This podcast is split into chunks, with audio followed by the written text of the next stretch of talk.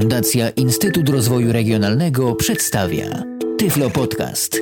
Audycja o technologiach wspierających osoby niewidome i słabowidzące. Przekaż 1% swojego podatku na rzecz Fundacji Instytut Rozwoju Regionalnego. Dodatkowe środki pomogą nam zorganizować jeszcze więcej darmowych i wartościowych kursów dla osób niewidomych i słabowidzących. Dzięki temu będzie im łatwiej znaleźć pracę i cieszyć się niezależnym życiem. Wystarczy, że wpiszesz w swoim zeznaniu podatkowym nasz numer KRS 40170 802.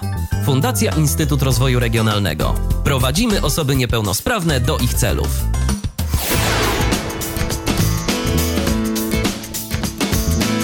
Tu Radio N. Jesteśmy z Wami jak zawsze na www.radio.nfm oraz na www.radio.npl. Tam można słuchać nas 24 godziny na dobę przez 7 dni w tygodniu. Już 13, no pechowe, tak trochę dla nas dziś e, minut po godzinie 19, ale wszystko dobre, co się dobrze kończy. Mieliśmy małe zawirowania techniczne przed rozpoczęciem tej naszej dzisiejszej audycji, w związku z czym rozpoczynamy ją z drobnym opóźnieniem. E, także mm, naszych gości będziemy mm, dziś mieli okazję usłyszeć w pełnej krasie nieco później. Póki co e, witam po drugiej stronie łączy Pawła Zadrożnego, realizatora dźwięku w, o wydawnictwach e, Polskiego Związku Niewidomych. Witaj, Pawle. Witam, dobry wieczór. I o czym dziś będziemy mówić? O audiobookach czy o książkach mówionych? Jak to to się właściwie tak nazywa teraz? Bo się ciągle słyszy o audiobookach, a ja słyszę jeszcze mm, i mam w pamięci swoje gdzieś tam lata dziecięce, wczesne i te książki mówione na kasetach. To, to z czym mamy właściwie teraz do czynienia? Z audiobookami czy z książkami mówionymi? No ja zdecydowanie preferuję określenie książka mówiona, jakoś tak bardziej w moim sercu tkwi. E, audiobook no to jest takie określenie dość mocno współczesne, tak naprawdę przyszło, można powiedzieć, ze zgniłego zachodu. E, pochodzi z, po prostu z języka angielskiego. No i jakby prawda kalka językowa, która, która jest może, może wygodniejsza w użyciu, ale moim zdaniem nie tak sympatyczna i nie, nie tak nacechowana e, historycznie, że tak powiem. Czyli dziś będziemy mówić o książkach mówionych, e, z którymi no myślę, że wszyscy niewidomi będą mieć albo mieli też do czynienia z książkami kiedyś nagrywanymi na kasetach, obecnie często dostępnymi w wersjach cyfrowych do pobrania chociażby e, z odpowiednich e, stron internetowych, e, ze stron Biblioteki Centralnej Polskiego Związku Niewidomych, a także o książkach, które coraz częściej dostępne są gdzieś po prostu komercyjnie, bo różne komercyjne wydawnictwa wydają, no i wtedy to się nazywa tak najczęściej audiobook dla takiego masowego właściwie odbiorcy. zawsze, mhm. tak naprawdę, już w tej chwili. I wtedy, no, pojawiają się tam różne tytuły, ciekawe bądź też mniej ciekawe, ale zacznijmy może od początku, od historii, od tego, jak właściwie ta książka mówiona w Polsce się zadomowiła. Kiedy to było, Pawle? No, tak naprawdę historia książki mówionej jest bardzo już w tej chwili długa, sięga lat 60. XX wieku. Jeśli mówimy tu o książce książce przeznaczonej dla osób niewidomych. Wiadomo oczywiście, że były też książki czytane na antenie radia, yy, ale to były przeważnie adaptacje i no, nie były to pełne wersje książek, po prostu z reguły yy, mniejsze lub większe fragmenty całości. Często nie była to wręcz książka czytana, adaptacja do końca, tylko na przykład w formie zachęty E, takiego zwiastuna powiedzmy kilkugodzinnego, do, aby, aby zakupić e, pełną książkę. Natomiast książki czytane dla niewidomych, czytane w całości, to jest kwestia tak naprawdę lat 60. Na samym początku e, z tego, co mi opowiedział, no, jeden z najbardziej zasłużonych lektorów książki mówionej w Polsce, Ksawery Jasieński, na swoim 80-leciu, na swoich 80 urodzinach, to wszystko zaczęło się od tego, że lektorzy czytali niewidomym na żywo książki. Spotykali się z jakąś tam częstotliwością e, ustaloną, bodaj chyba e, raz czy dwa razy w tygodniu, i na takich właśnie spotkaniach e, lektorzy, przeważnie radiowi lub aktorzy, czytali niewidomym książki na żywo. No i później po prostu władze Polskiego Związku Niewidomych wpadły na pomysł, żeby to utrwalać na taśmie. Na początku odbywało, to się, odbywało się to na takich zwykłych, najzwyklejszych magnetofonach szpulowych, po prostu do których był podłączony mikrofon. I w ten sposób nagrywano w zasadzie bez prawie że żadnego montażu książkę praktycznie Avista. Czyli nie było tak naprawdę książką... żadnego studia jakiegoś y, wyciszonego, nie, to... jak to się zwykle widzi gdzieś tam, że jest sobie jakaś szybka. Y, studio zazwyczaj jest tak wyciszone, fajnie, jakieś y, wytłaczanki na ścianach, jest sobie realizator. Czy to tak bardziej chałupniczo na początku było realizowane? Tak, tak. Z, z, tego, z tego co wiem, to na początku w ogóle, jeżeli ktoś był w budynku Polskiego Związku Niewidomych na Konwiktorskiej 9, to, e, czyli w tym starszym budynku, to to było w pomieszczeniu, gdzie obecnie jest centrala telefoniczna, nagrywane. I, i, I właśnie w tym pomieszczeniu siedział sobie pan, czytał książkę, nagrywał na taśmie. E, pierwszą książkę nagrano e, praktycznie prawie równo 50 lat temu. W tej chwili, w tej chwili za kilka miesięcy będzie 50-lecie, bo bodaj bodaj chyba w październiku 62 roku nagrano pierwszą książkę. A co to była za książka? Dla biblioteki. Otóż nie była to, jakby się ktoś mógł spodziewać, e, na przykład Biblia, albo równie ważne dzieła zebrane Lenina na przykład, e, tylko był to Popiół i Diament Andrzejewskiego. No proszę. I, I, ta książka dostała e, sygnaturę numer jeden w Bibliotece Centralnej. I pod tą sygnaturą zresztą figuruje do dziś jest chyba dostępna w Bibliotece Centralnej, także można, można posłuchać, zobaczyć jak to brzmi. I to jest, jak rozumiem, e. książka nagrana tym jeszcze takim bardzo chałupniczym sposobem, gdzie w zasadzie w nagraniu nie uczestniczył jeszcze realizator, tylko po prostu lektor sam sobie magnetofon włączał, wyłączał, sam znaczy, musiał dbać o to, żeby się ja... w czasie taśmy wyrobić na przykład nie, nie jestem do końca pewien, czy wtedy w tym nie uczestniczyła już jakaś osoba techniczna, bo wiem, że, że y, takie mm, jakby y, kwestie techniczne to wtedy wówczas bardzo młody pan y, Roman Powała pomagał przy tym, tak opowiadał Ksawery, dziś już emerytowany realizator Roman Powała. I być może, że już wtedy pomagał. No niestety nie zapytałem się o to na tym spotkaniu, ale, ale podejrzewam, że tak, że on był przynajmniej obecny, żeby jak, w jakiś sposób pomóc tam przy, y, przy nagrywaniu. Yy, I wydaje mi się, że jeśli jest ta książka w bibliotece, bo na pewno jest w zasobach wydawnictw Polskiego Związku Niewidomych, yy, w, w, archiwum, bo nawet y, ostatnio ja jej słuchałem, bo została zdigitalizowana w ostatnim czasie. Jaka jakość? Yy, no, średnia. Średnia, no te taśmy mają pół wieku, więc, więc jakby no, ta, ta jakość nie może być jakaś super. No tak brzmi trochę właśnie jak, jak, jak, jak przez jakąś tubę nagrywana, przez taki dziwny, no takie specyficzne brzmienie, no ale i głos lektora też jest taki bardzo, mm, bardzo klimatyczny powiedziałbym. To jest jeszcze takie e, takie przedniojęzykowe L, prawda, i takie, to, to, taki styl jeszcze typowo e, artykulacji przedwojenny. A kto był pierwszym lektorem? Właśnie Ksawery Jasiński? Jednym z pierwszych, tak, był, byli Ksawery, był Ksawery, ale chyba, ta, chyba taśma, książka z numerem 1 yy, została przeczytana przez kogoś innego, ale nie jestem pewien w tej chwili. Nie wiem, czy nie był to Jerzy Bokiewicz. Yy, który zresztą dosyć sporo czytał, to też speaker i lektor radiowy. Yy, ówczesny oczywiście, ówczesny. Yy. No i potem y, taka sytuacja trwała mniej więcej przez 10 lat.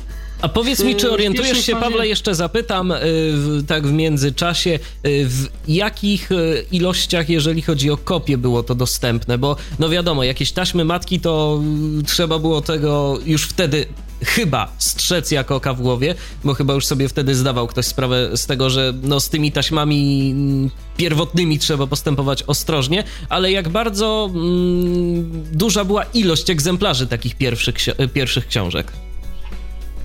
Szczerze mówiąc, pojęcia nie mam i nie, nie udało mi się tego dowiedzieć, e, bo jakoś chyba w bibliotece nie pracują ludzie, którzy e, pamiętają te, te, te czasy, także nie, nie wiem. No wiem, że później, jak już była książka na kasetach, no to z reguły tytuły były wydawane przynajmniej w kilkunastu kopiach dla Biblioteki Centralnej, a czasami nawet w kilkudziesięciu, jak były to jakieś takie hity naprawdę wydawnicze. Yy Także no, podejrzewam, że wtedy też to było zbliżone. No, też inna sprawa, że magnetofony nie były tak powszechnie dostępnym dobrem w 60 latach. To raczej kwestia dopiero tak naprawdę lat 70., kiedy, kiedy stały, stały się powszechne. Więc myślę, że i no nie było też tak, tak dużo chętnych na to. A co właśnie lata 70., o których wspomniałeś, przyniosły y, Polskiemu Związkowi Niewidomych, y, jeżeli chodzi o poprawę jakościową rejestracji tych książek mówionych? No to, to nawet nie można tego nazwać poprawą, należałoby to nazwać tak naprawdę rewolucją. Y, otóż, y, prawda, na początku lat 70., y, kiedy do władzy doszedł Gierek, podpisał mnóstwo umów, pobrał mnóstwo kredytów, prawda, między innymi yy, znalazły się też pieniądze yy, na yy, stworzenie studia nagrań z prawdziwego zdarzenia dla niewidomych. W ogóle na, dla stworzenia tak jakby takiego w, w ówczesnych czasach kompleksowego centrum multimedialnego dla, dla osób niewidomych. Y, to jest budynek przy Konwiktorskiej 7, który został zbudowany na początku lat 70. E, budynek ten e, mieści, już wtedy po prostu został zaprojektowany w ten sposób, że miał mieścić w sobie e, bibliotekę z, zasob z zasobami książki mówionej, z zasobami książki w Braille'u, muzeum tyflologiczne, takie było założenie, no i oczywiście studia nagrań. I oprócz tego odpowiednie działy do powielania tych nagranych książek na, na kasety do archiwizowania ich i tak dalej. E, no i powstało, powstał wówczas bardzo nowoczesny, na skalę polską zupełnie unikatowy budynek pod względem architektonicznym, e, z mnóstwem bardzo ciekawych rozwiązań, które, e, które no, są unikatowe wręcz, typu jakieś regały na, na wózkach do, do przechowywania kaset. No i oczywiście właśnie to słynne studio nagrań, właściwie trzy studia nagrań. E, jedno studio, e, które można by było nazwać koncertowym, to jest takie studio e, o powierzchni około 80 metrów i wysokości 7 metrów. Wyposażone wtedy między innymi, obecnie zresztą też, w fortepian, Także podejrzewam, że y, też było to z myślą o nagrywaniu ewentualnej twórczości osób niewidomych. A jakieś takie było... materiały zostały zarejestrowane mm, dotyczące właśnie twórczości? W ogóle zostało ono jakoś tak wykorzystane? Bo szczerze powiedziawszy, w tych książkach, hmm. których miałem okazję słuchać, to jakoś tam no nie słychać, żeby, żeby ktoś na przykład, nie wiem, muzykę komponował wiem, tam w tym studio albo coś wiem, podobnego wiem, robił. Że, wiem, że, wiem, że w tym studio były nagrywane na przykład chóry jakieś z akompaniamentem y, fortepianu. Także takie działania były. Natomiast no, ja pracuję w, w tej firmie dopiero 12 lat, więc, więc jakby no, tych czasów yy, świetności, że tak powiem, funkcjonowania tego wszystkiego, to to ja aż tak nie pamiętam, natomiast z rozmów, yy, z rozmów z realizatorami wiem, że były dokonywane tam nagrania właśnie między innymi chórów yy, związanych ze środowiskiem osób niewidomych na przykład a także muzyków różnych z, związanych ze środowiskiem osób niewidomych. No i oprócz tego dużego studia e, są też dwa małe. Oczywiście wszystkie studia są wyposażone e, w wyciszone reżyserki. Te dwa małe studia też nie są takie małe tak naprawdę, bo każdy ma po około 20 metrów e, powierzchni. Także nie jest takie mikroskopijne. I wówczas zostały wyposażone w najnowocześniejszy w Polsce sprzęt. Mikrofony AKG, czyli do dzisiaj w zasadzie na mikrofony znakomitej klasy. Y, zresztą no, oglądał, oglądał to specjalista y, i, i, mówił, że to są po prostu mikrofony, które są do dziś bardzo wysoko cenione przez, y, przez realizatorów. A to są mikrofony dynamiczne, I... pojemnościowe? Jeszcze z tamtych czasów to. A, to już, to już pojemnościowe, bo pojemnościowe to jakieś tak jak ja dobrze kojarzę, to no, taka nowość w sumie dosyć. Absolutna nowość wtedy, absolutna nowość wtedy. E, I oprócz tego studio zostało wyposażone e, w magnetofony e, szwajcarskiej firmy Studer i tej samej firmy stoły mikserskie. No rzeczy po prostu absolutnie, no wtedy ultra nowoczesne i do dziś Yy, będące tak naprawdę pewnego rodzaju topem, zwłaszcza w takich studiach, które chcą nagrywać w taki oldschoolowy sposób, prawda? Chcą uzyskiwać takie mm, klasyczne brzmienia. Zresztą no, często bywają u nas młodzi ludzie, którzy są po prostu zachwyceni tymi urządzeniami. Obecnie oczywiście te, te urządzenia już nie są używane na co dzień do realizacji, tylko są z reguły używane do digitalizacji archiwalnych zbiorów e, czyli właśnie tych nagranych na taśmach. Ale nie są używane dlatego, że to po prostu no już jednak y, jakoś tam się trochę psują, no, czy dlatego, że y, jednak nie, no- komputer no, więcej w tym bierze udziału wszystkim? No, komputer zdecydowanie, komputer jest jednak po prostu bardziej przyjazny dla realizatora. Jednak w magnetofonie to się trzeba nieźle wyrabiać, że się tak wyrażę. Trzeba e, on the fly łączyć wszystko od razu. Nie, nie, nie można sobie pozwolić jakby na, na błędy, bo się ich potem nie wyeliminuje. E, na magnetofonie nagrywało się po prostu w ten sposób, że grało się. Jak lektor się pomylił, to się cofało taśmę, od, yy, wpuszczało mu się odsłuchu kawałek, po czym włączało rekord. I trzeba było to robić tak płynnie, żeby słuchacz nie słyszał tego momentu złączenia. Bo tego potem się już nie montowało, nie cięło się taśmy nożyczkami, tylko po prostu y, nagrywało się na zasadzie y, wpuszczania jakby. Znaczy po prostu robiło się nakładkę. Tak. E, I zresztą jakby tą, tą formę realizacji przenieśliśmy na dobrą sprawę na, na nagrywanie cyfrowe, na nagrywanie na komputerach. E, tylko, że na komputerach zawsze ten, ten błąd jakiś można poprawić, prawda? Bo to się, każde takie wejście jest oznaczone e, znacznikiem, markerem. I, i, I nie ma problemu, żeby to jakoś poprawić, żeby zbliżyć ten odstęp, żeby wyciąć jakiś niepotrzebny oddech, żeby wyciąć jakiś stuk. Właśnie problemem jest też w nagraniu na taśma, nagraniach na taśmach było to, że jakby nie można potem usunąć na przykład takich różnych śmieci, które się czasami zdarzają, jakichś stuków, e, jakichś, no nie wiem, no takich niepotrzebnych dźwięków, które ten. I zresztą. Mm, one się często na tych archiwalnych nagraniach zdarzają, zwłaszcza tych, tych pierwszych, bo te pierwsze to w ogóle były, tak jak mówiłem, nagrywane e, w zwykłym pokoju, gdzie często na przykład w lecie było otwarte okno, więc słychać na przykład szum liści, szczekanie psa, takie, takie jakieś tego typu dźwięki, co zresztą jest bardzo ciekawe tak naprawdę. Ma no. swój urok. Brzmiałoby to dla kogoś ma, ma swój... E, naprawdę, kto zajmuje się tym zawodowo, podejrzewam, amatorsko, ale to ma swój urok po latach.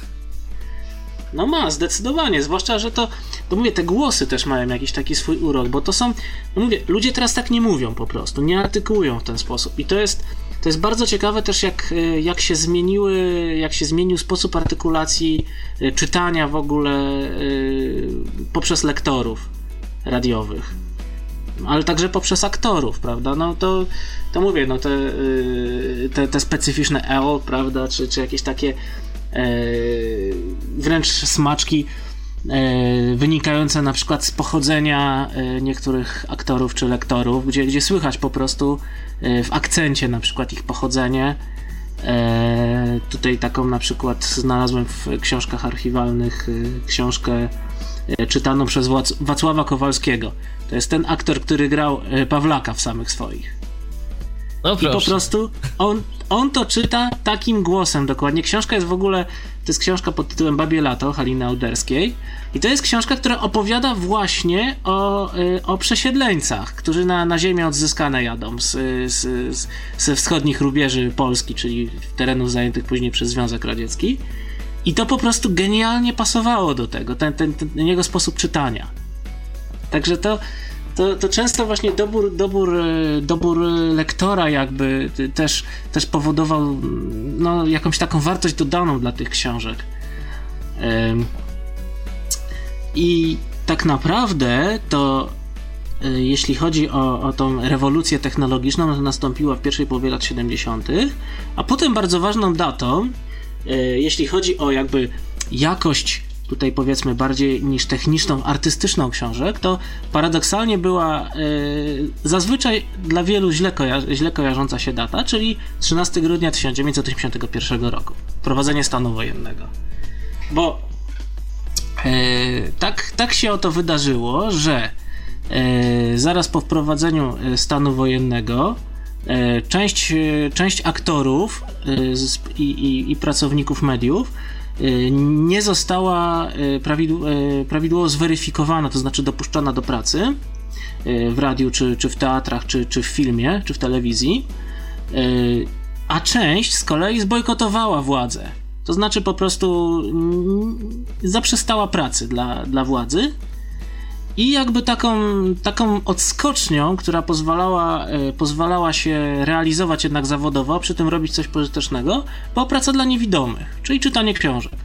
I to właśnie wówczas, tak e, w pierwszej, zwłaszcza w pierwszej połowie lat 80., ale w ogóle w latach 80., E, trafiło do, do studia książki mówionej, bo to wtedy to się tak nazywało, studia książki mówionej Polskiego Związku Niewidomych, mnóstwo, naprawdę mnóstwo znanych aktorów. To już, to już nawet ciężko mi wymieniać, ale, ale wielu nagrało zresztą po jednej, dwie książki, ale, ale na przykład no, wtedy trafił prawda, Artur Barciś na przykład, to z młodszego pokolenia ówczesnego. Ale wtedy też trafił, y, trafili starsi, wybitni aktorzy, na przykład Aleksander Bardini, Henryk Machalica, Antonina Gordon-Górecka, która w ogóle wcześniej nagrywała, też jeszcze przedwojenna aktorka znakomita. Wtedy, wtedy też trafiło no, mnóstwo aktorów, mówię, na, jedną książkę często. Teraz znalazłem na przykład e, Grzegorza Wąsa. Jedną, jedyną książkę czytaną przez Grzegorza Wąsa na przykład. E, także to, to się trafiało. No oczywiście też Krzysztof Kolberger, e, który się pojawił i czytał bardzo dużo u nas i czytał właściwie, no prawie że do śmierci swojej książki u nas. Potem już rzadziej, ale czytał. Wtedy wtedy też trafił do nas E, też zresztą w taki bardzo ciekawy sposób e, jeden z naszych realizatorów, e, Krzysztof Oczkowski. Otóż było to tak, że Krzysztof działał w opozycji i pracował jednocześnie przed wybuchem stanu, stanu wojennego w Trójce, w Polskim Radiu Program Trzeci. E, no i e, w czasie, zaraz po wybuchu stanu wojennego został aresztowany i internowany. Jak opowiadał, między innymi był internowany razem z, z takimi, e, z takimi znanymi opozycjonistami, jak, jak na przykład Władysław Bartoszewski czy, czy Geremek. No i oczywiście po tym, jak został wypuszczony, tam po iluś tam nastu miesiącach bodajże, to nie miał szansy absolutnie powrotu do, do radia. Po prostu był yy, na czarnej, na czarnej liście. liście. I, I, nie było szans. No i jakby trafił tutaj do, do, do nagrywania książek dla niewidomych.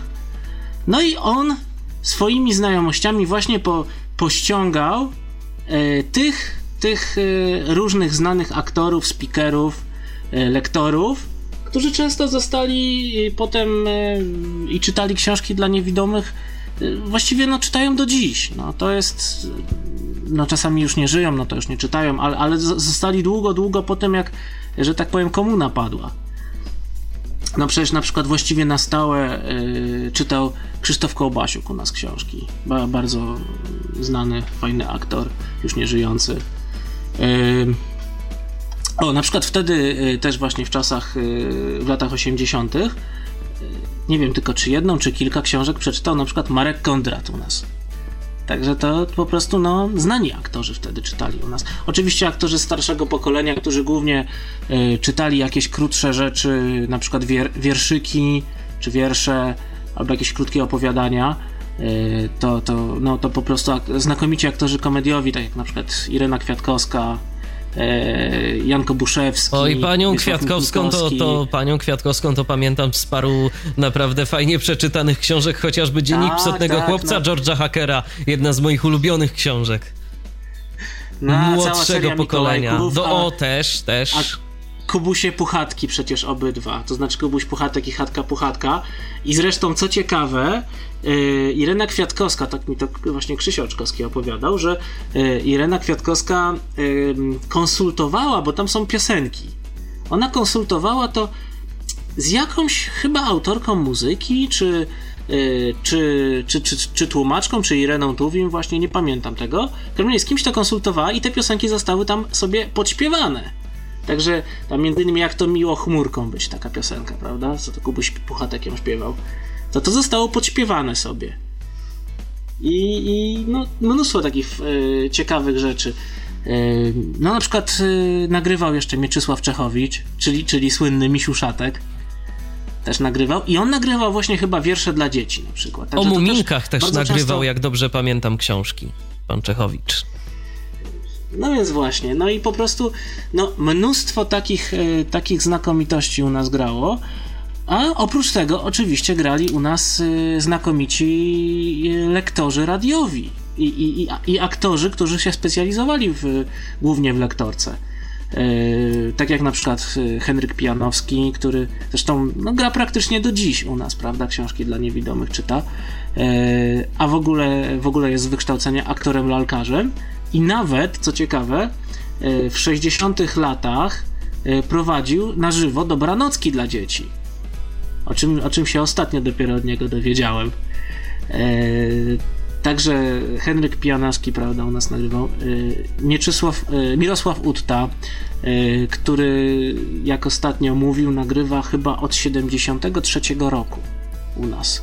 To już długo. Praktycznie chyba od powstania, chyba praktycznie od powstania tego nowego studia, więc, więc też już prawie 40 lat nagrywa.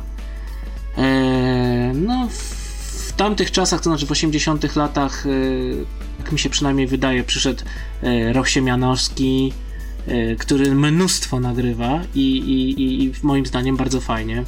E, przyszedł e, Leszek Teleszyński, chyba też mniej więcej w tym czasie, który też bardzo dużo książek dla niewidomych e, czytał. No, no, no, no sporo. Tych nazwisk naprawdę się mnóstwo przewinęło. Yy, no ale oczywiście, no jakby największą, absolutną legendą chyba środowiska to jest jednak Ksawery Jasieński, który, który przez długi czas yy, był absolutnym rekordzistą, jeśli chodzi o ilość przeczytanych książek, bo o ile mnie pamięć nie myli, to przeczytał ich ponad 400. Także no jest to absolutna ilość, a przy tym E, absolutnie wielka ilość, a przy tym on czytał często bardzo trudne książki. Dostawał naprawdę trudne książki. Na przykład w poszukiwaniu straconego czasu. To jest coś absolutnie trudnego, albo na przykład e, filozofia przypadku Lema. Takie, takie no często książki no wyjątkowo trudne. Ważne, ale, ale trudne do czytania i trudne do słuchania też.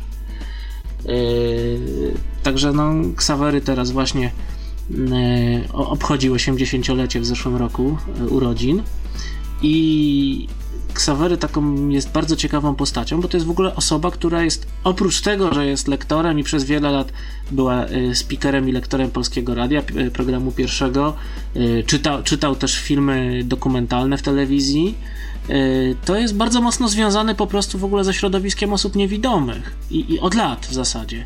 Także to jest taka osoba, która, która jest bliska bardzo środowisku.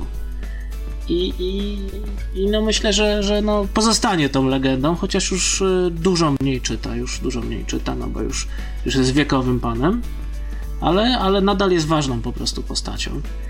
No i jeżeli, jeżeli mówimy tu o rekordzistach, no to, no to warto też powiedzieć, wspomnieć o, o w sumie stosunkowo nowym nabytku tak naprawdę y, dla, w czytaniu dla niewidomych, to znaczy o Jacku Kisie, który, który to przyszedł bodaj chyba w 2001 roku przeczytać pierwszą książkę, albo w 2000, już tego dokładnie nie pamiętam, to być może e, nasza, e, nasza pani gość będzie mogła więcej coś o tym powiedzieć. W każdym razie, jak wyliczyliśmy, Jacek Kis przeczytał już ponad 500 książek dla niewidomych.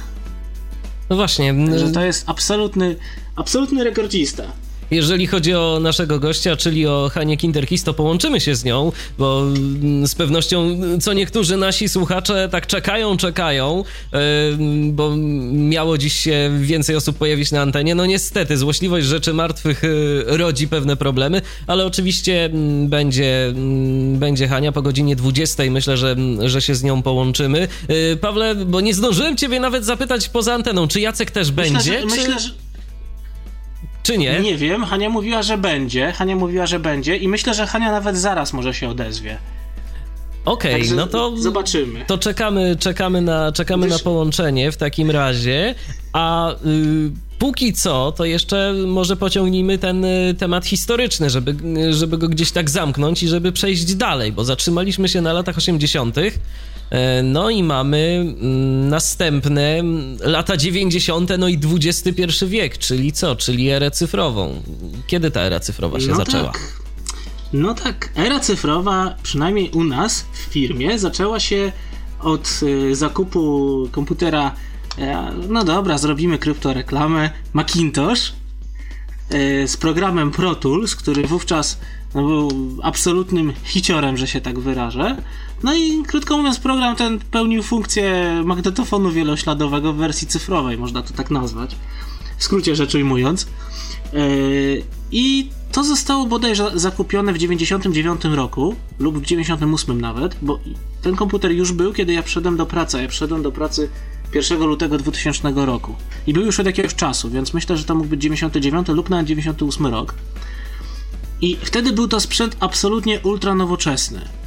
I, i to pierwsze studia zostało właśnie yy, zdigitalizowane, że się tak wyrażę, yy, wówczas.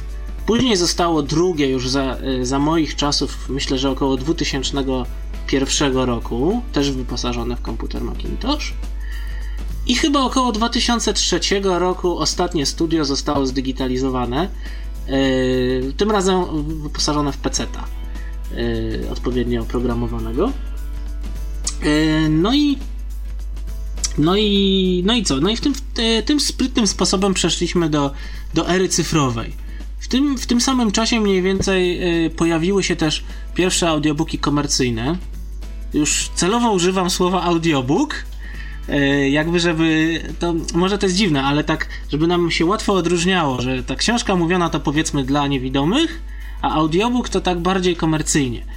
I to właśnie wtedy, tak na początku około 2000-2001 roku, pojawiły się y, pierwsze komercyjne audiobooki.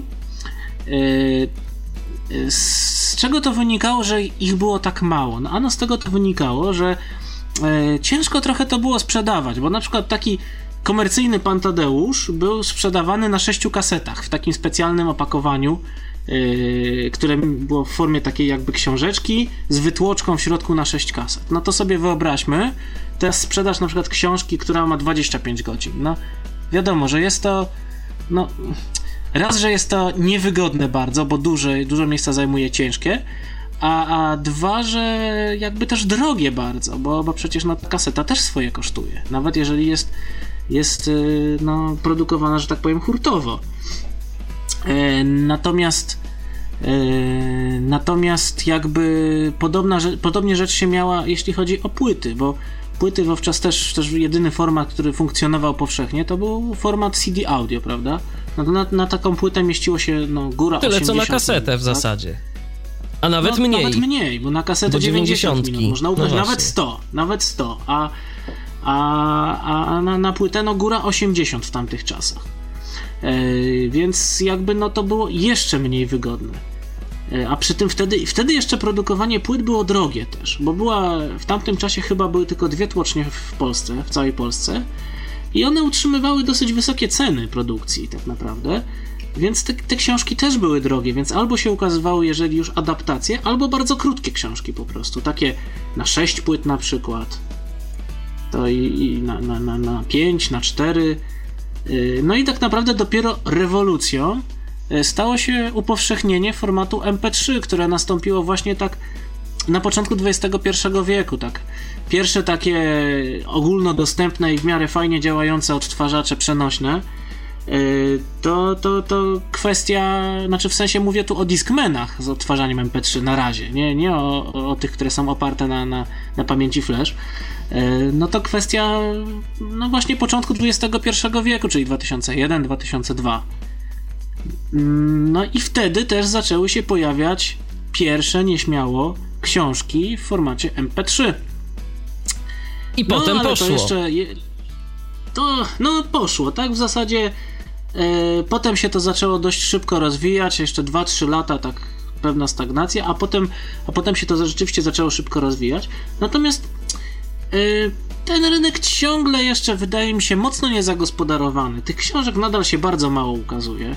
Oczywiście y, ogromnie dużo więcej niż na przykład 2-3 lata czy 5 lat temu, ale mówię to oczywiście o rynku otwartym, nie o, nie o rynku książek y, skierowanych dla osób niewidomych. Pawle, mamy telefon, chyba nawet właśnie Hania się do nas dodzwoniła, y, tak mi się Halo, wydaje. halo. Halo, witamy, witamy. O, E, cześć, witam, Hania. witam. Dobry wieczór. Coś mamy dzisiaj problemy z techniką duże. No ale całe szczęście udało nam na się połączyć. Mam nadzieję, że nas dobrze słyszysz. Słyszę was. Mhm, mhm. No to dobrze. E, Najpierw może ja przekażę słuchawkę mojemu mężowi, który ma większe doświadczenie, jest moim mistrzem w ogóle. A, także y, przeczytał bardzo dużo książek, no i, i, i, i może coś tam Właśnie ciekawego mówiliśmy o naszym rekordziście. opowie. Już, już oddaję mu słuchawkę, będzie was słyszał. Halo? Halo, witamy serdecznie. Jacku. Witamy Jacku. A z kim rozmawiam? Y, No, z, z nami, Michał, z audycję. prowadzącymi, z prowadzącymi audycję. Michał Dziwisz i? Paweł Zadrożny.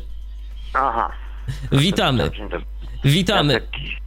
Y, I teraz to, to, to Paweł wspominał o, o, tych, y, o tych rekordach. No to ile na liczniku a propos tych książek audio? Przyjacielu, to nie polega na biciu rekordów. Rekordy mogą być tekstualne, ale nie czytanie książek. No ale zawsze warto się książek. pochwalić. No ale wiesz, nie wiem, no dużo. Około 600 tytułów.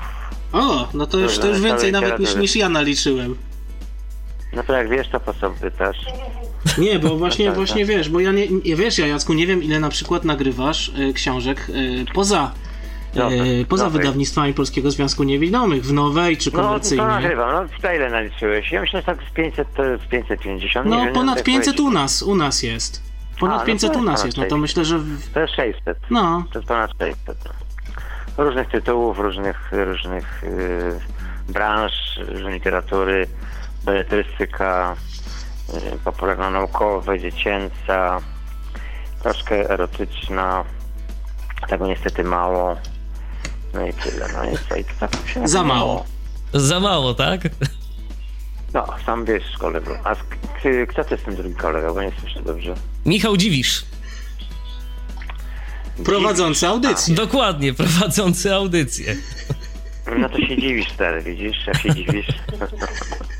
No. Te, kto tego słucha w ogóle? Co to, co to jest? No w tym, w tym momencie, o to, to, Grant. to, chyba, to chyba Hania nie przekazała informacji zbyt wielu. Nie no, mówiła mi coś, wiesz, tak, tak mówiła. Jesteśmy w tym momencie na antenie internetowego Radia N w audycji Tyflo Podcast y, w Radiu N, która się ukazuje w każdy Aha. poniedziałek po 19. Także słuchacze nasi w tym momencie się słuchają, jesteśmy na żywo. Mm, fajnie. No, No, czytanie jest, jak wiesz, to Pawła mówię, jest przyjemnością, jest też męką, dobrze z kim się to robi. Jak jest kiepski realizator, to jest to kiepskie, to się męczy, ale są sami dobrzy, więc wiesz, jakoś indziej, nie? No ba. Tak samo jak i sami dobrzy lektorzy, no. No, ja myślę, że zwróciły się do właściwego człowieka, no ale... dość Zdecydowanie, przekonany, no. Słuchaj, to mm, przez wiele lat było to niedostępne dla mnie, bo nie wiem, działał to jakiś taki mm, działał taki jakieś, jakieś przekonanie, że tylko ci artyści z pierwszej półki, no bo tak nagrywali rzeczywiście, no. Nazwiska wielkie, Fojty, Cholubki, Zaczyki, mówię tak trochę prymitywnie, ale to tak, wiesz, no. No wielcy, no wielcy tego świata teatralnego. Chodzili, nagrywali, zasiadali, prężyli muskuły. Niektórzy byli świetni, niektórzy byli do kitu, bo sam wiesz najlepiej, że jak się tam to przegrywa, to widać, jakie są niektóre kiepskie wykonania. Ale generalnie to bardzo No. szlachetna sprawa, no wiesz, no misja, misja, tak zwana misja, no. Mówiąc krótko. No finansowo to też, jak się coś robi dużo, to nawet małe zarobki dają satysfakcję, bo się nani- nanizają na ten sznureczek naszyjnik, wiesz, z zarobkami. No i tyle, No no. ziarnko do ziarnka. ale jak wygląda, tak, tak. ale jak wygląda mm, taka y, praca lektora mm, w twoim przypadku? Przychodzisz sobie, Jacku, do studia, dostajesz kolega, tekst, kolega dziwisz, czy kolega zadrożny pyta? kolega Dziwisz pyta. A, dobrze. Bo ten Paweł wszystko wie, to co będę mu gadał w kółko, nie? No właśnie, no ale w, te, ale w tym momencie, ale, Ale w to tym momencie to, to w tym właśnie w tym No momencie to teraz no to teraz y, jest także informacja dla naszych słuchaczy, którzy słuchają tej audycji. jasne, jasne. No tak, zapomniałem, że to nie jest rozmowa towarzyska. No właśnie. No, no właśnie. No to najpierw trzeba dostać, yy, że tak powiem, zaproszenie. Potem trzeba mieć czas. Potem trzeba przyjechać samochodem, najlepiej, albo tramwajem. Albo metrem, jak twoja żona. No, tak. Albo wiesz, no, albo no i wejść na górę, dostać książkę i był taki okres, ja jestem od chyba do tej 2000 roku, to, to tutaj te studia trzy ostro pracowały. To były trzy studia, zresztą Paweł wie. Trzy studia, które No. działały od rana do wieczora. Przerzucały bardzo dużo lektorów, aktorów i to, to wszystko się tak kręciło. Wiesz, jedni wchodzili, drudzy wychodzili. Była fajna atmosfera, taka przyjemna. Poza jakimiś drobiazgami, że ktoś tam siebie z- z- nadał za bardzo i trzeba go było potem ustawiać, no ale no, praca jest przede wszystkim cudowna przez to, że się skupiasz, no. Siedzisz tam w studio, jak ci nie przeszkadza zły realizator, to sobie czytasz, no. A takich nie ma. Tam. Są. Yy, no, interpretujesz, dochodzisz do jakiegoś, wiesz, wniosku, próbujesz nadać kształt temu. Jesteś sam na sam z literaturą często bardzo dobrą, a często taką sobie, no nie, nie najlepszą też, no bo się zdarzały różne tutaj gnioty. No wiesz, to tak jak w księgarni, no. Przejdziesz się koło półki, masz cudowne rzeczy i masz trochę chłamu, no ale to takie zapotrzebowanie jest, wiesz, no zawsze byłem zszokowany, jak widziałem mm, no, ludzi, którzy przyjeżdżali po kasety już nagrane do, do wypożyczalni, do biblioteki. Jakie te torby pełne, wiesz, kaset, no bo jak wiecie, to na kasetach magnetofonowych głównie, jeszcze chyba się teraz też trochę dzieje, nie? Jeszcze dalej są No, kasety. cały czas, No właśnie. cały czas na no to wiesz, kasetach. nagle widzisz swoją książkę, którą miałeś w ręce, yy, w postaci, no, idzie dziewczyna z ojcem, ojciec niesie jakąś taką dużą torbę turystyczną, widzę, że ma kasety, no, i wsiada do samochodu obok mnie, ja wysiadam, no, zagad, zagaduję go, mówię, no właśnie, to są, to jest właśnie książka, no, ma tylko 40 kaset, to nie jest tak dużo, wiesz. No a teraz się wszystko pozmieniało, no wystarczy płytka, wystarczą te cuda niewidy i, i jest to robione, no. Niezależnie od technologii. Tamta technologia była gorsza oczywiście, bo była yy, no, taka no, siermiężna, radiowa. No ja w radiu pracowałem 25 lat dzień w dzień, robiąc różne audycje prezenterskie, reklamowe, yy, literackie, propagandowe. Nigdy się partią nie zajmowałem, zawsze uciekałem od tematów, ale ciężko było. Dużo literatury czytało się, bo były takie wiesz, miejsca na różnych antenach, że czytało się fragmenty prozy, raczej dobrze płaciło. No, ja byłem jednym z czołowych lektorów, aktorów, którzy robili reklamę. No, byłem jedynym na początku. No. Jak ci powiedział nazwiska, powiedziałem Państwu nazwiska, które, które nie chciały brać udziału w reklamach radiowych, to byście się ze śmiechu poprzewracali, no, a teraz chodzą bladzi, każdy. że oni, wiesz, dają głos, no. Także to wszystko powodowało, że czytanie książek jest w ogóle jak zawsze czytałem książki, no. Od dziecka. No ja jeśli wam powiem, że no możecie się śmiać, ale to, to już mówiłem na spotkaniu z czytelnikami w Wałbrzychu nawet, że jako siedmiolatek byłem chory i że miałem czytać. I ojciec przyniósł mi, takie były sprzed wojny wydania gdzieś znalezione w antykwariatach, tak zwane groszowe. Takie małe broszurki, książeczki, ale to wiesz, no potop to było kilkanaście takich książeczek z ogniem mieczem. Ja taką trylogię przemu- przemuciłem mając 7-8 lat, sam jeden. Wiesz, jak, by, jak byłem chory, to dorywałem się różnych książek. Bardzo przeżyłem książkę, miałem z lat chyba 13, może 14, którą matka miała w domu, czytała, a to był Emil Zagadłowicz z Mory, słynne. Mhm. A wtedy to był szok, bo to tak. były erotyczne kawałki o dojrzewaniu tego Mikołajka srebrem pisanego.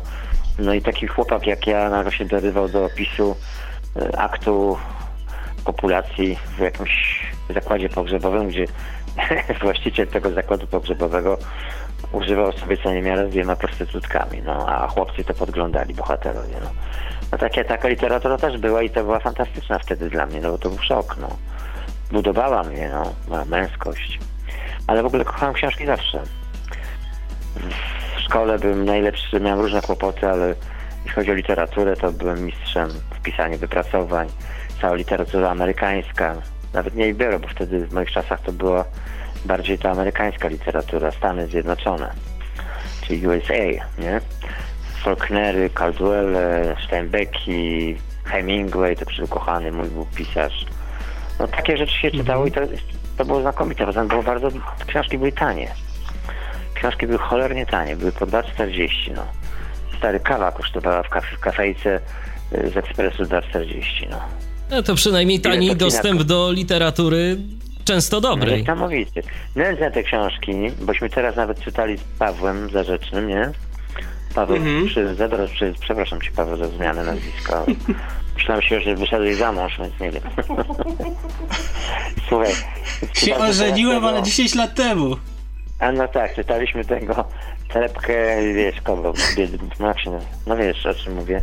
No, A, e, Tak, Boruń i Trepka, tak. O, E, trylogię, trylogię kosmiczną Borunia i Trepki. Proxima, Zagubienie przyszłości i tam jeszcze jeden tom. I ci Mhm. faceci z tego MTJ wynaleźli y, te książki gdzieś w antykwariacie kupili, one wydane w 50 latach, no siermięga, no papier śmierci. Nie, tak, gorzej, no, one były wydane w, lat osiem, w latach 80., kiedy był najgorszy Aha. papier i A no, no, tak. bo to było Ale- jakieś tam wydanie tanio po faktycznie. 30 latach takie wzbogacone, ale masakra. Książki, Tak. które w ogóle każda składka win, z innego papieru, druku No to tak. tam prawie nie widać. dziury jakieś No i- takie w, te, w tekście, nie? A Hania też czytała tą roleczek, nagrała dla nich też trzy tomy i też taka siermięga, no wiesz. No, ale że takie stare książki mają swój gdziech i urok, no. Tak, tak. Zresztą, zresztą na przykład ta, ta właśnie trylogia kosmiczna, no to, to jest naprawdę niezła literatura jak na lata 50. No, ja nie jestem Ta, fanem taka rewolucyjna literatury. powiedziałbym nawet. No. No właśnie, ale a propos tej literatury, a propos tego, mm, jak już zacząłeś Jacku mówić o tym, że wchodzisz sobie do studia, pracujesz z tym realizatorem, to ja się tak zastanawiam, y, czytasz sobie zazwyczaj te książki gdzieś tam y, wcześniej, albo przynajmniej jakiś fragment, zanim zaczniesz je czytać No, chyba do kasety, czy Chyba nie? żartujesz. Chyba, chyba, że bardzo trudne językowo są. Chyba, że bardzo trudne językowo. No wiesz, ja z, z, słabo stoję z językami, to znaczy po angielsku sobie tam trochę radzę, ale nie za bardzo. Nawet francuski znam perfekcyjnie. Niemiecki no, czytam, a się męczę. Łacina to jest jasne. Ale jak są, hiszpańskie no, są rozmówki, są pomoc, pomoce. Ale no wtedy naczytuję, jakby jest, jak dużo jest jakiejś, wiesz, no sałaty tej włoszczyzny, obcych nazw, to tak, ale jeśli chodzi o tak zwany no, interpretację, to mnie to zaskakuje często. Często są to mylne informacje. No facet pisze na przykład, odzywa się do kogoś tam, do innego bohatera w książce. Teraz za chwilę wchodzą w dialog i to jest tak, tak napisane i tak, tak źle jest to oznaczone, że właściwie w pewnym momencie nie wiadomo, który mówi do kogo, do kogo. Co kto ma do powiedzenia, wiesz, no. To są rzeczy zaskakujące. No, trudne książki się naczytuje. A jeżeli rzeczywiście jest jakiś taki problem z y, jakimś obcym językiem, zupełnie no jakimś egzotycznym, nie wiem, powiedzmy jakieś tam No. na rzeczy afrykańskie, to jak sobie wtedy radzicie? No są, są poradniki. Zresztą w studiu jest y, książeczka, czy tutaj trochę gorzej to wygląda niż gdzie indziej. Y, z słynnego Miłosza. Jest Jones, angielski. Są, jest wymowa, wymowa wielu języków. Mongolski, mandżurski, kazachski, wiesz, no, takie rzeczy. No, ale to znaczy są też poradniki językowe telefoniczne, jest jeden radiowy. Ale coraz mniej się sprawdza, bo ci ludzie mają tylko do dyspozycji książki i słowniki i wtedy wiesz, jak im się chce to szukają, jak nie to pitolą swoje, no.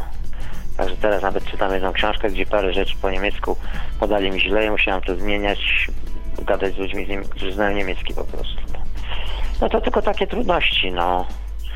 Mało jest dobrych książek, takich, które cię łapią za serce, które wiesz, no, które, które coś robią z tobą. No na przykład jak czytałem y, o tym nieszczęsnym chłopaczku, co to jest imię Róży? Nie, nie, nie imię Róży.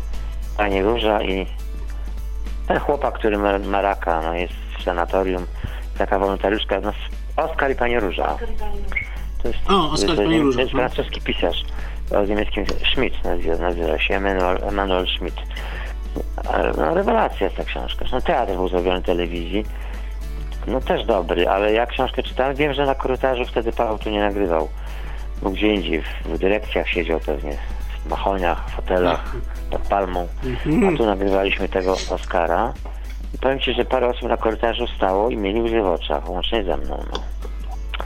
Tak to się dzieje czasem, To ja ci ale po- to To ja, rzadkie rzeczy. to ja ci powiem, Jacek, że e, na przykład e, to samo mówił mój kumpel, który, e, któremu poleciłem Tatiana i, Aleks- i Aleksandra. no tak, i- tak. i- No nie, to moja i ukochana mówi, że- książka. I to jest, i, i mówi, że no w twoim wykonaniu rewelacja, nie? Bo wcześniej dostał jakąś komercyjną wersję, to po prostu jakaś masakra, a, No tak. a w twoim wykonaniu mówi, że rewelacja i, i, i podobnie zresztą, no niestety nie będzie go dzisiaj w audycji, bo, bo zajęty jest, ale też Mhm. prosił, żeby przekazać, że też Harry Potter w twoim wykonaniu jest znacząco lepszy od konkurencyjnego wykonania. Od pana Franceskiego? No zdecydowanie. No nie chciałem wymieniać, ale tak, od pana Franceskiego. Ale ty, to, to się nie ma co cykać, no. Co jest lepsze, to jest lepsze, no. Francuski znakomity aktor. No wiesz, do tego trzeba mieć wenę. Do tego trzeba mieć ten umiejętność strzelania w ułamku sekundy we właściwy ton, właściwą interpretację. Tu nie trzeba siedzieć, jak Paweł doskonale wiesz, i określać ten tekst godzinami, za tego, za pauzy sobie zaznaczać akcenty, a wiesz, a co, trzeba po prostu to czuć, no. Trzeba mieć ten błysk. No i tak się składa, że ja to mam w dużej ilości, ale jestem mało wykorzystywany też, bo mogłem więcej. Mogłem mieć 1500 książek. No. 2000. Czyli jak 2000, rozumiem, czyli jak rozumiem, bycie dobrym aktorem to nie oznacza tego, że jest się Absolutnie. dobrym lektorem. Absolutnie nie. A jakieś Absolutnie takie nie. doświadczenie aktorskie pomaga w tym, czy, czy niekoniecznie? No, pomaga, no wiesz tak, no, to nie przesadzajmy, no. Dobrzy aktorzy, no to są dobrzy aktorzy. Tylko wiesz, to ja ci powiem przykład, ja wam powiem przykład. Jest to, jest próba w teatrze tak zwana czytana, czyli stolikowa. Są rozdane egzemplarze. To teraz może jeszcze dla naszych słuchaczy wyjaśnienie, Jacku, co to jest próba czytana, czyli stolikowa, bo może nie wszyscy wiedzą. No tak, no przy stole siedzą aktorzy, jest reżyser, rozdane teksty, pierwsze spotkanie. Reżyser ble, ble, ble mówi tym, co to ma być, jak co on chce tutaj pokazać. Rozdane są powiedzmy próby jakieś obsadowe, ale jeszcze nie. I dopiero po czytaniu wspólnym i obsadzam na przykład, o, Paweł czyta y, tego hrabiego, ja czytam kurtyzanę, wiesz, że niby to będzie może grał, no i tak dalej, i tak dalej. I teraz, się, I teraz wyłazi jasno, ja- czarno na białym, po prostu kto umie czytać. Kto umie czytać? Ja czytam Awista. A są znakomici, ja brałem udział w telewizyjnych teatrach, gdzie byli naprawdę bardzo uznani aktorzy, ja przy nich to byłem pikuś, którzy sylabilizowali, którzy się cukali, be- be- wiesz, e, co, co, a to źle widzi, to okulary sobie dobiera, a tu przecinek nie w tym miejscu, tu skrytykuje coś, od razu, wiesz, taka, taka wolta. Nie, po prostu nie umieją czytać ludzie, no, zwyczajnie nie umieją No czytać. niestety. No, Aktorstwo do tego ma się tak, jak wiesz, no. Krawat do kożucha. To jest, no. to jest specyficzna no, umiejętność po prostu. No, no. Foyt na przykład, jest sporo- książek nagranych Foyta, no. Fantastyczny gość, no, fantastyczny i aktor, i, i czytacz, no. Jest wielu dobrych aktorów, którzy to dobrze robią, ale to trzeba robić, to trzeba robić, a nie zdo... Wiesz, nie trzeba się sadzić, nie trzeba szpanować, nie trzeba się prężyć, nie pokazać, o ja, ja czytam, o ja teraz nagrywam, ja, no, cała Polska mnie będzie słuchać, ci niewidomi, o, na kolana, bo ja czytam, wiesz. To takie podejście do kitu jest beznadziejne, no i, i trochę pokory trzeba mieć, no. Są też porażki, no. Są też porażki typu, że dzwoni tak zwana czytelniczka. Zawsze mnie to fascynowało, że niewidomi mówią o sobie, że są czytelnikami, że są słuchaczami przecież, prawda? No, bo słuchają, ale są czytelnikami. No załóżmy, że to jest nomenklatura taka właściwa. No i dzwoni do mnie babka, a przedtem miałem sygnały od redaktorki pani Wandy, która tutaj naprawdę wielką robotę zrobiła, pani Wanda, yy, która Oj, tak. zajmowała się właśnie ofertami książek, przydzielaniem, obsadą, świetnie to robiła.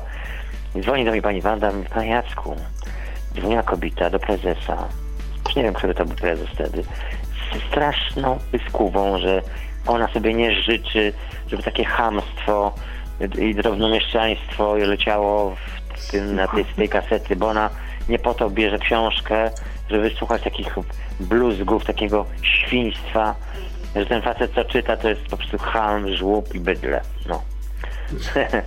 No niby to wiesz, mnie to wisi i powiewa, no ale, ale zależy mi na tej pracy. No i takie teksty, takie głosy powodują, że, że mają cię gdzieś, no mogą ci, mogą ci podziękować. No i wziąłem telefon tej kobiety, to mówię jako ciekawocha. Gdzieś z innego miasta, starsza osoba, pani Maria, no się odezwała. Grobowy głos, biedna, nieszczęśliwa, niewidoma kobieta. Ja jak się przedstawiam, ona dostaje szału, że to ja. Nie poznała mnie w pierwszej chwili. I zaczyna te bluzgi teraz już do mnie. Jak skończyła, to ja mówię, ale pani Mario, niech pani posłucha, jak ja mam piękny, ładny głos, jaki cieplutki, jak potrafię do pani ładnie mówić, jak się pani czuje. No co, czemuś pani tak złości unosi? Nie trzeba. Ale tak, no tak, rzeczywiście, no ma pan taki sympatyczny głos, ale, ale no ładny pan ma ten głos, no ładny, ładny, ale właściwie to dlaczego pan tak czyta? Takie świństwa? Bo ja lubię takie rzeczy czytać, a potem taka książka też musi ujrzeć światło dzienne, jest dla was. A to chodziło o białe zęby e, Zadie Smitha.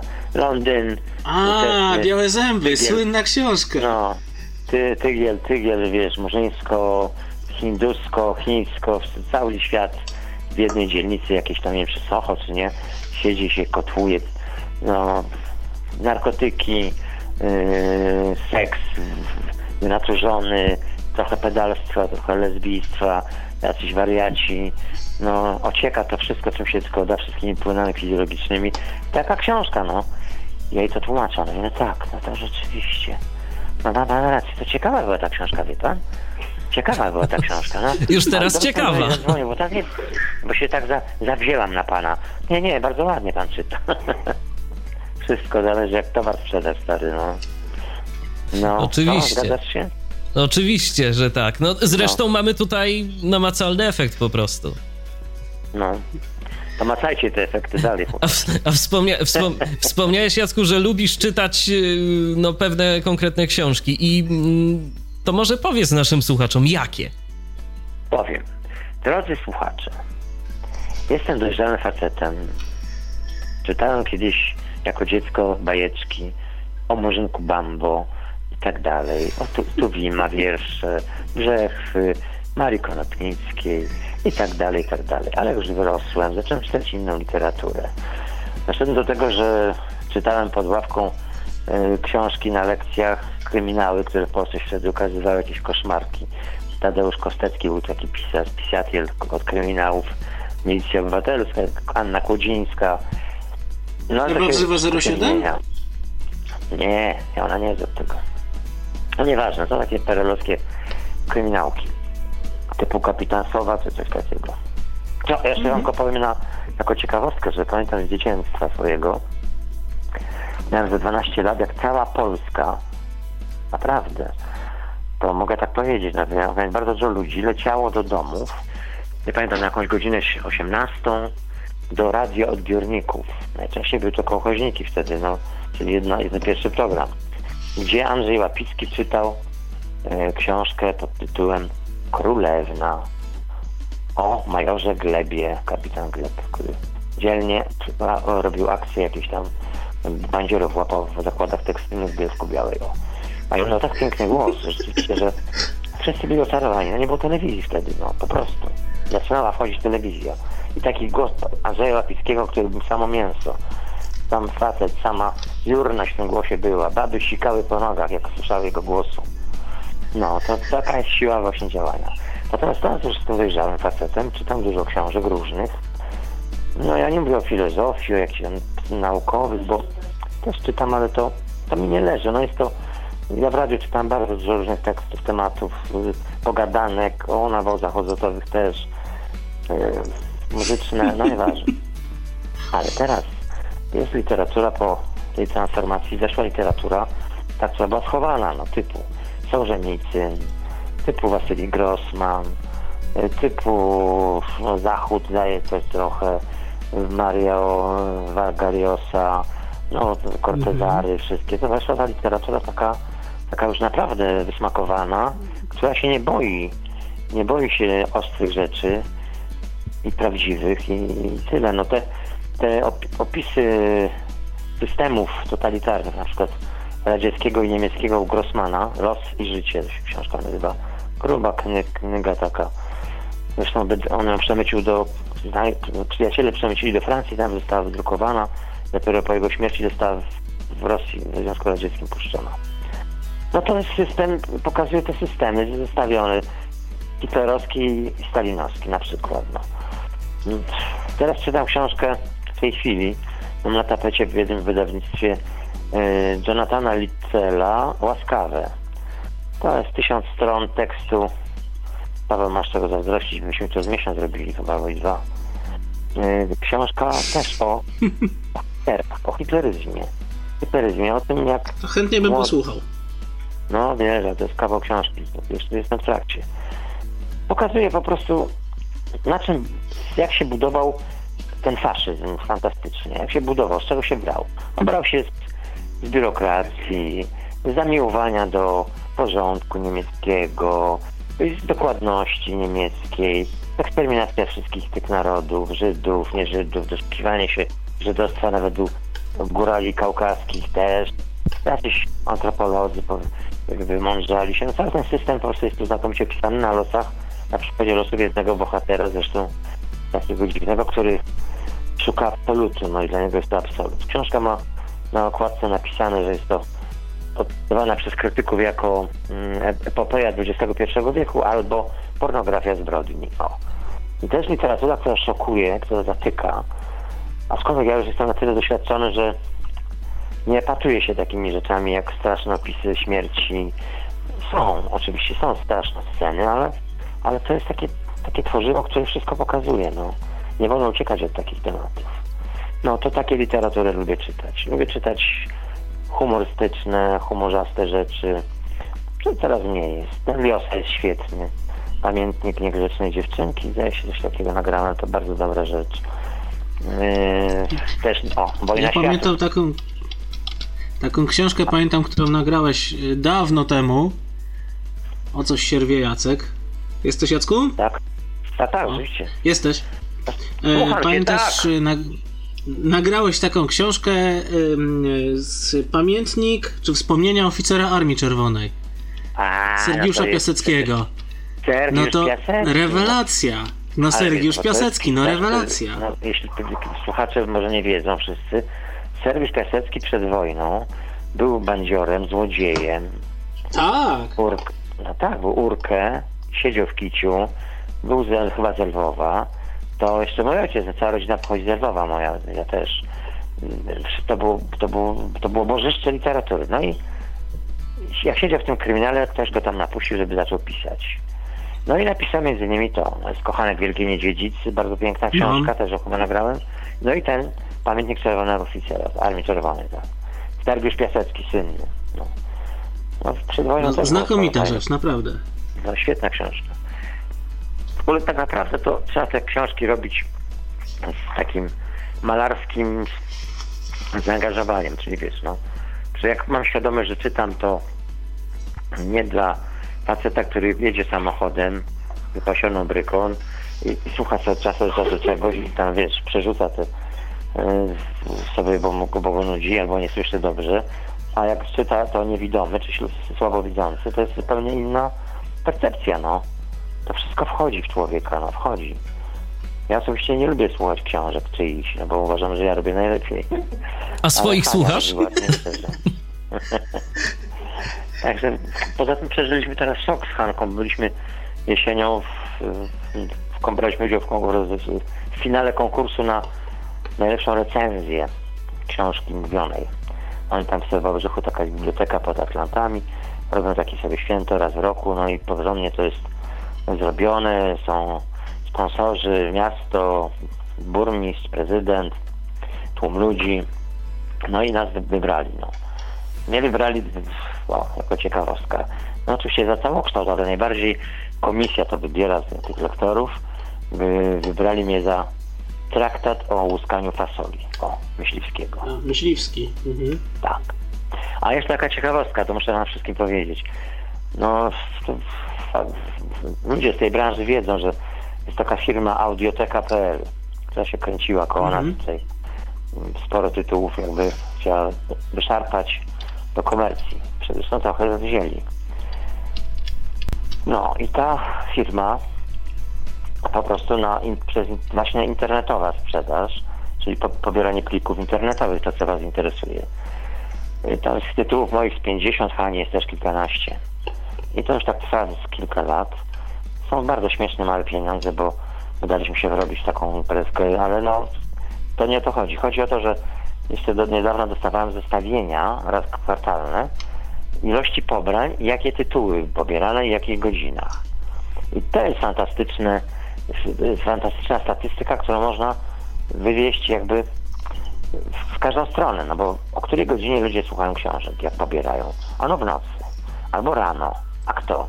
Taka statystyka trochę gusowska, nie? A jakie tytuły? No na przykład irracjonalnie wyciągają rzeczy, które dla mnie powiedzmy były takie sobie, albo łapią takie rzeczy, które, które my jako wykonawcy ach, poszło było, nagle łapią coś takiego. To jest kapitalne zestawienie i taki obraz tego, co ludzie chcą słuchać i w końcu za to płacą, bo pobrania są za pieniądze.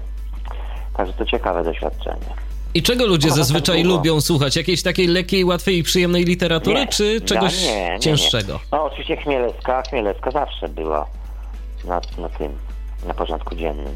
Ale taki Myśliwski, taki Stasiuk, tam jadąc do Badagak, taki właśnie ten Piasecki, coś tam jeszcze.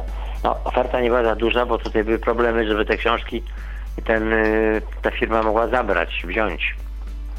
Więc nie wszystkie tytuły poszły, no. Ale, ale widać, co ludzie, co ludzie bierze, no.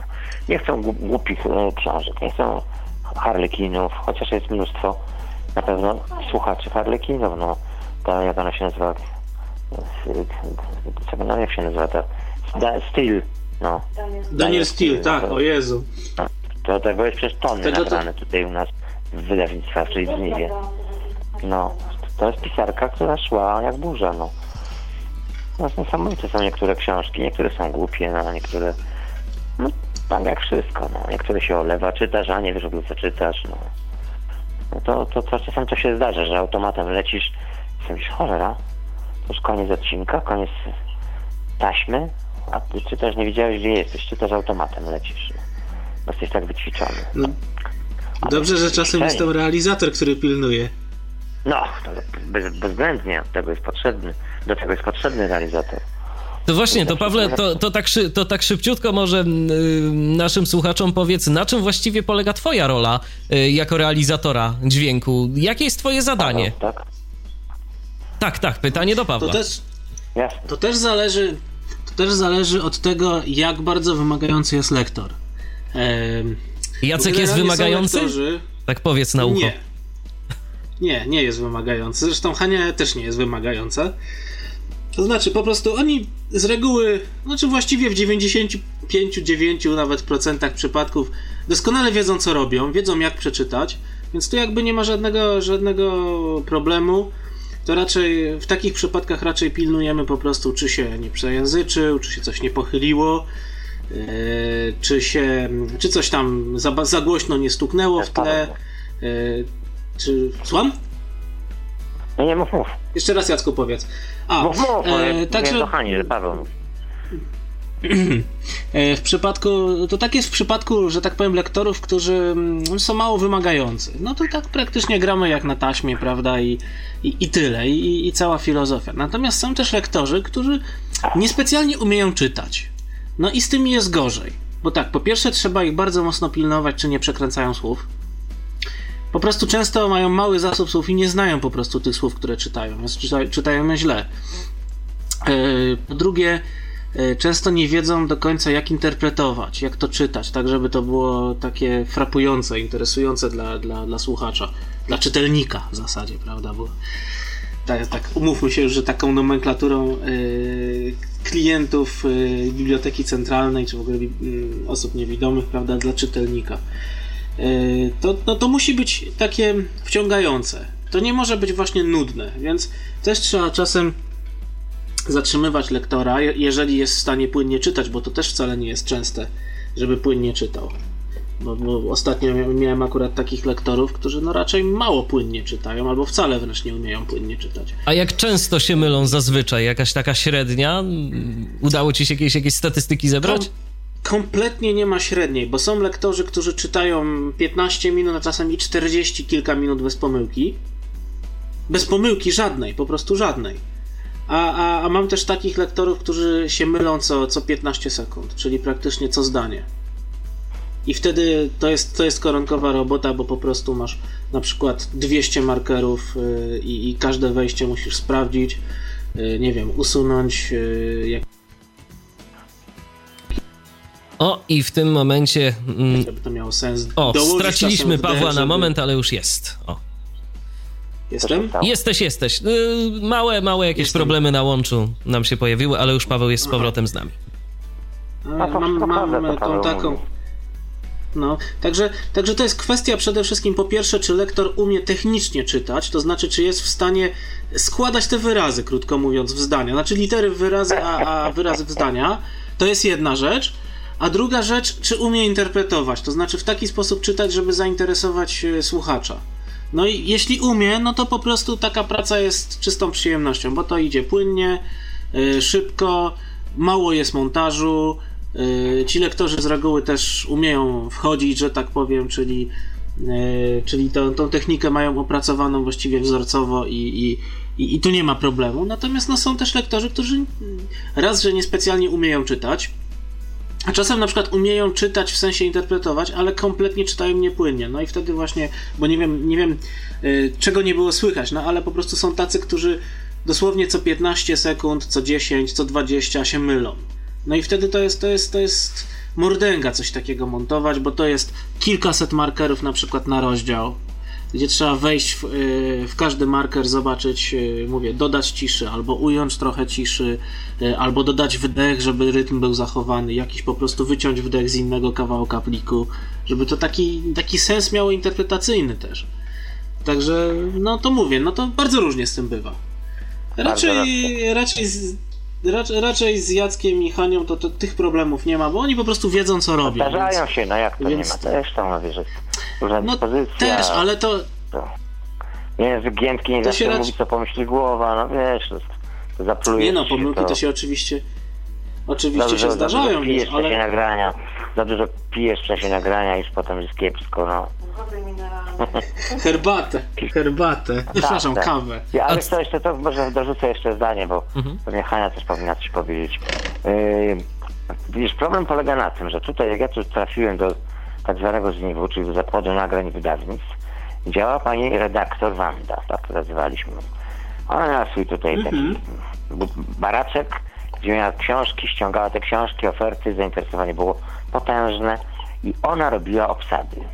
Znaczy ona miała rozeznanie na rynku wykonawczym. To znaczy wiedziała, kto jest do czego. No po prostu, że, no, że ja nie przeczytam jakiejś książki, która, która jest no, syfiasta w sensie jakiś jakieś nudy, że to po prostu nie, nie dla mnie. Nie mój głos, moja barwa głosu.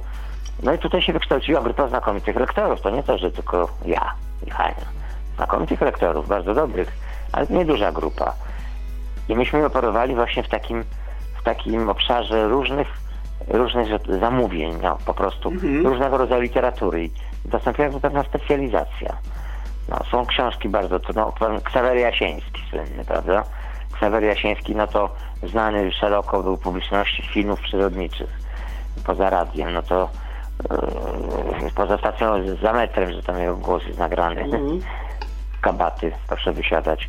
To yy, Ksawery świetnie się czuje w literaturze popularno-naukowej, takiej, takiej wy, wykładnej, takiej beletrystyka już jakby mówiąc, może nie powiem takiej rzeczy.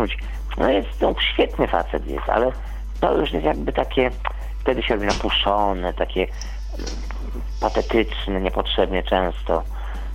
Po prostu to, to trzeba cholernie wiedzieć, co kto może tutaj nagrać. I wtedy te książki są dobre, no. Ale najgorsza sprawa się porobiła teraz, skoro wydawnictwa tak zwane książkowe, które walą papier, czyli drukują mhm. książki, mają za punkt honoru przyjęły sobie produkcję audiobooków, tak zwanej komercji. I tu się zaczyna nieporozumienie, bo najczęściej kochają gwiazdeczki z filmików serialowych, czyli różne panie, już nie chcę mówić nazwisk, bo nie pamiętam, z różnych seriali polskich, no. które się tam pokazały, rozebrały się, yy, mają jakiś problem. No, są niezłe w tych filmikach, no, grają młode, młode dziewuszki, no różne, w różnym wieku i one muszą czytać jakąś książkę, którą wydawnictwo wydaje, bo redaktorom z tego wydawnictwa wydaje się, że, ta książ- że takie wykonanie przysporzy im po prostu więcej klientów, że ta książka się będzie świetnie sprzedawała. No. A, a często jest tak, że to guzik prawda, no. Te książki leżą. No właśnie- Ja chodzę czasem po jakichś empikach, widzę różne regały. Na, na kabatach mamy taki empik w Tesco. Nawet pytałem się parę razy chłopaków, co sprzedają. No pokazują, które książki idą. No stoją te, te takie cegły, dodatki do, do książek, no. Które oczywiście podrażają oczywiście natychmiast książkę, którą chce się kupić. Na pewno jest moda teraz na czytanie, jest moda, ale też taka dziwna, bo często ludzie, którzy mnie prosili o, o to, żebym dał im kasetę swoją, z czasów kasety, a teraz płytkę, no to ty, daj, daj, będę sobie słuchał w samochodzie. Spotykam się za jakiś czas z kolesiem, on mówi, wiesz, o kurczę, że mi się zapodziało. Nie, nie słuchałem tego, nie, nie. Wiesz, muzyki teraz słucham. Czyli to takie jest, no, tak traktowany jest ten towar, no, jak towar, no. Jak jakaś rzecz, którą się wkłada w ten, w ten, w ten odtwarzacz, albo się nie wkłada, albo się chwilę posłucha, potem się naciska guzik i się słucha czego innego, no. Robota jest fajna, przyjemna, mało płatna, chociaż są studia, które płacą nieźle. Wielkie nazwiska dostają kupę forsy. Małe nazwiska dostają mało forsy. Krótkie nazwiska dostają krótko forsy. Mnie ratuje tylko to, że mam dwa S w nazwisku. Czyli KIS. To znaczy Hania w takim razie powinna dostawać dużo, bo ma całe dwa No nazwiska. Hania, no ty, no przecież Podwójną stawkę. Ona ma kosiary w ogóle. Kinder, myślnik, KIS. A tak jeszcze, a tak jeszcze zapytam, a tak jeszcze zapytam na koniec, y, Jacku, naszej rozmowy. Jakieś takie zabawne sytuacje w trakcie nagrania utkwiło ci, ci coś może w pamięci? Zabawna nagrana sytuacja. No bo to chyba nie jest taka poważna praca, prawda? Że tak przychodzisz, No nie, siadasz, no. nagrywasz. Jak tak możesz powiedzieć? No jest to ważne, bo trzeba cisnąć czas, żeby zarobić, żeby skończyć, no bo no są studia, gdzie czekają następni, no przychodzi, kolej przychodzi na 18, a ty jesteś w trakcie, no to trzeba skończyć, prawda, coś tam tej 18. Zabawna sytuacja? No mogę powiedzieć taką jedną sytuację i to mało. Ja już nie mówię o tym, że niektórzy realizatorzy mi kasowali permanentnie książki, ale bez nazwisk. Mm, po 20 godzin nagrania nagle okazało się, że nie ma. Albo Hani gdzieś w jakimś innym studiu zginęła książka, którą nagrała, którą się męczyła, płakała przy niej, bo to trudna była rzecz. Bardzo trudna. Nie dla niej właściwie na jej wrażliwość i na jej amplua. I ona to zmordowała tę książkę i ta książka zniknęła. No, i tak to wygląda. A zabawne sytuacje, no, jak wiem jakie, no to różne, no. No, no śmieszne nieporozumienia językowe. Czasem łapie nas tak zwany głupi śmiech, no. Y, Jak jest realizator dowcipny, Paweł taki jest czasami, na przykład, albo inni. Jakieś słowo się przekręci, no to wtedy... Przez grzeszność nie zaprzeczy, głupawka. no. Taka jest głupawa, że nie można tego przejść, nie można wrócić. Bo przez głośne czytanie, a to jest ważne, przez głośne czytanie wychodzą na wierzch różne ułomności literatury. Wychodzą. Bo jak czytasz oczami, Oj tak. no to wiesz, przewalasz tam te, te, te, te, te, to wiesz, złapiesz to, co cię interesuje. No, bądźmy uczciwi, no tak to jest. Najczęściej. A tutaj, no walisz z głoska po głosce, no. I nagle coś śmiesznego się dzieje. I coś wyłazi, jakiś śmieszny zwrot, jakiś, nie wiem, jakieś kalekie słowo, które jest... Zauważyłem też, że niektórzy, właściwie wszyscy pisarze współcześni, każdy z nich używa jakiegoś słowa ulubionego. Ja już nie powiem na Oj, tak. przykładzie takim, że yy, dokładnie, no powiedzmy, że jak wszyscy mówili w pewnym czasie w Polsce dokładnie, nie? No co tam, co tam? No dokładnie. To każdy z pisarzy ma swoje ulubione słowo. Ja tak zauważyłem, wiesz, Hania.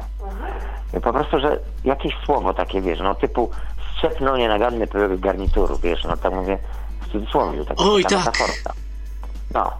I takie słowa są To myśmy mieli taką z, śmieszne. z Hanią właśnie mieliśmy takie, taką jakąś nagrywaliśmy z Hanią książkę, takie Romasidło. I tam dokładnie właśnie tak było, że, że ciągle właśnie przecinała pokój gdzieś. Nie wiem, czy Hania to pamięta. Cały czas, co, Tak, tak, tak. Tak. no Potwierdzam. po prostu, w, na, nie wiem, no, w co trzecim zdaniu przecinał ktoś coś. albo pokój, albo izbę, albo ulicę. No sporo tych przecięć było. Bardziej No. książka o chirurgii.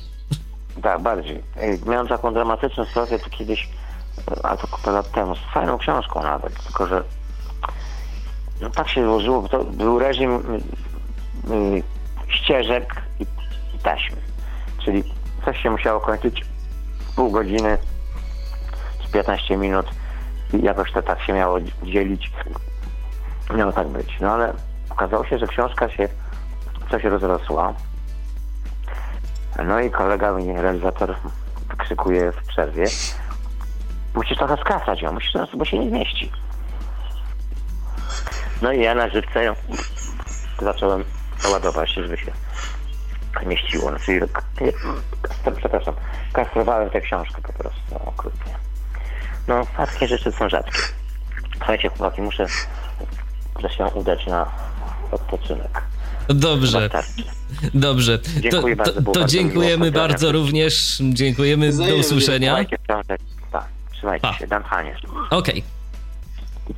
Halo? No witamy Haniu, tym razem na antenie. Rozumiem, Że, że nie możemy symultanicznie tego, tej rozmowy No przeprowadzić. szkoda, bo słyszeliśmy, słyszeliśmy cię gdzieś tam z oddali, ale niestety, no tak technika nam dziś spłatała takiego figla. No strasznego figla.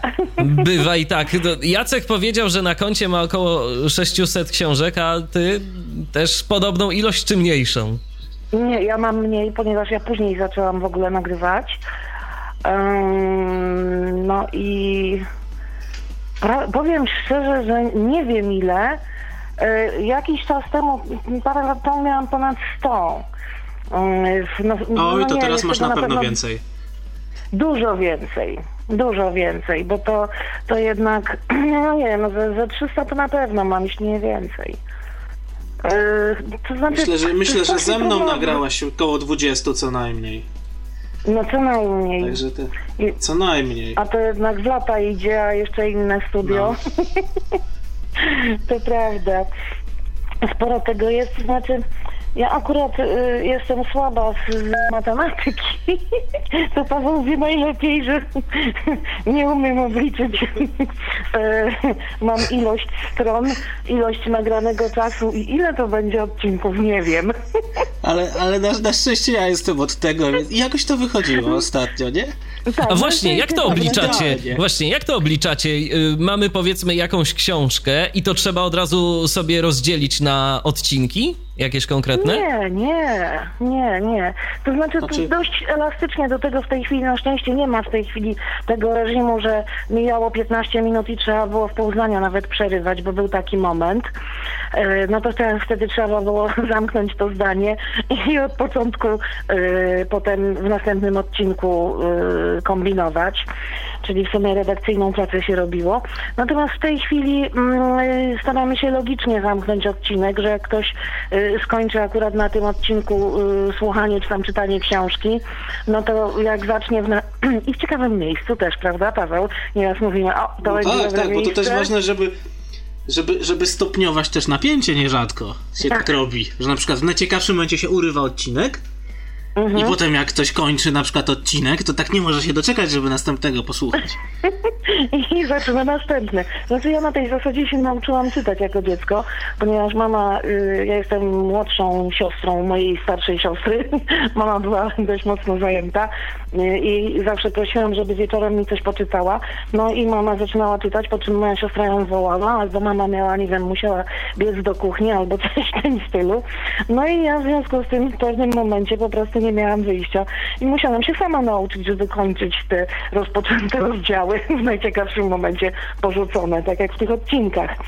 No więc, a, y, co tu jeszcze, tak jak Jacek rozmawiał z wami, to tak mi się nasunęło parę rzeczy. Aha, mówił właśnie sporo w sumie o tym, że przy tej pracy przy, trzeba mieć w sobie pokory sporo. I tu jest prawda. Znaczy ja yy, yy, jakby jak dostaję książkę, y, to w ogóle się nie zastanawiam, jak ją będę czytała, y, w jakim tempie, czy, bo każda książka ma swoje tempo, swój rytm, y, jakby swoje wewnętrzne życie. którego ta, też nie zawsze się to widzi i wyczuwa w momencie, kiedy się właśnie czyta po cichu, prawda? Że y, przeleci się to jak jakieś zdania, jakieś strony nawet, a jakiś opis przyrody tym, prawda? A tutaj okazuje się, że czytając wszystko, bo trzeba wszystko przeczytać po prostu, nie ma wyjścia, to y, jakby y, widzi się właśnie ten, ten y, nastrój danej książki, właśnie rytm tej książki, tempo. Sama książka narzu- narzuca tempo. W sumie to Paweł wie najlepiej, że są takie y, od, y, Tak. odcinki, gdzie, gdzie leci po prostu i, i, i wychodzi na 15 minut, powiedzmy, y, się, y, y, o, 5 Siedem nie, stron? jak to jest? Jak idzie Y, szybciej, to czasami- 7 stron, a jak idzie wolniej, to Czasami 6. wychodzi Na przykład. no właśnie, powiedzmy, że pięć, prawda? Bo się leci, bo jest tempo, bo jest akcja, bo jest napięcie straszne. A potem jest powiedzmy y, y, zastanawianie się, nie wiem, opis przyrody romantyczny albo jakiś właśnie problem, który trzeba prze, przeżyć. I się okazuje, że ten następny odcinek ma siedem stron nagle. Znaczy A odwrotnie. to narzuca książka.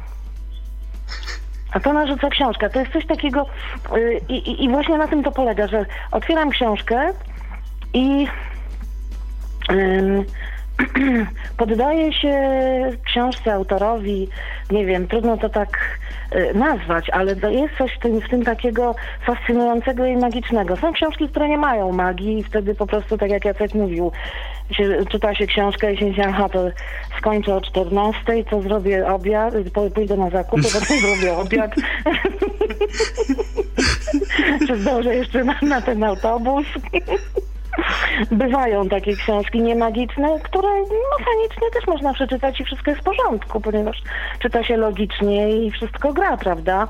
Nie ma w niej życia po No, prostu w końcu, ani... w końcu ani... od tego jest realizator, żeby tego No pilnować. właśnie, Pawle, zapytam ciebie jako realizatora, y, tak sobie spoglądając gdzieś tam z za szybki na lektora, który czyta, ty widzisz, że on się wczuwa w tę książkę, albo po prostu, że on to tak czyta i tak się zastanawia, kiedy tu będzie można jak najszybciej skończyć.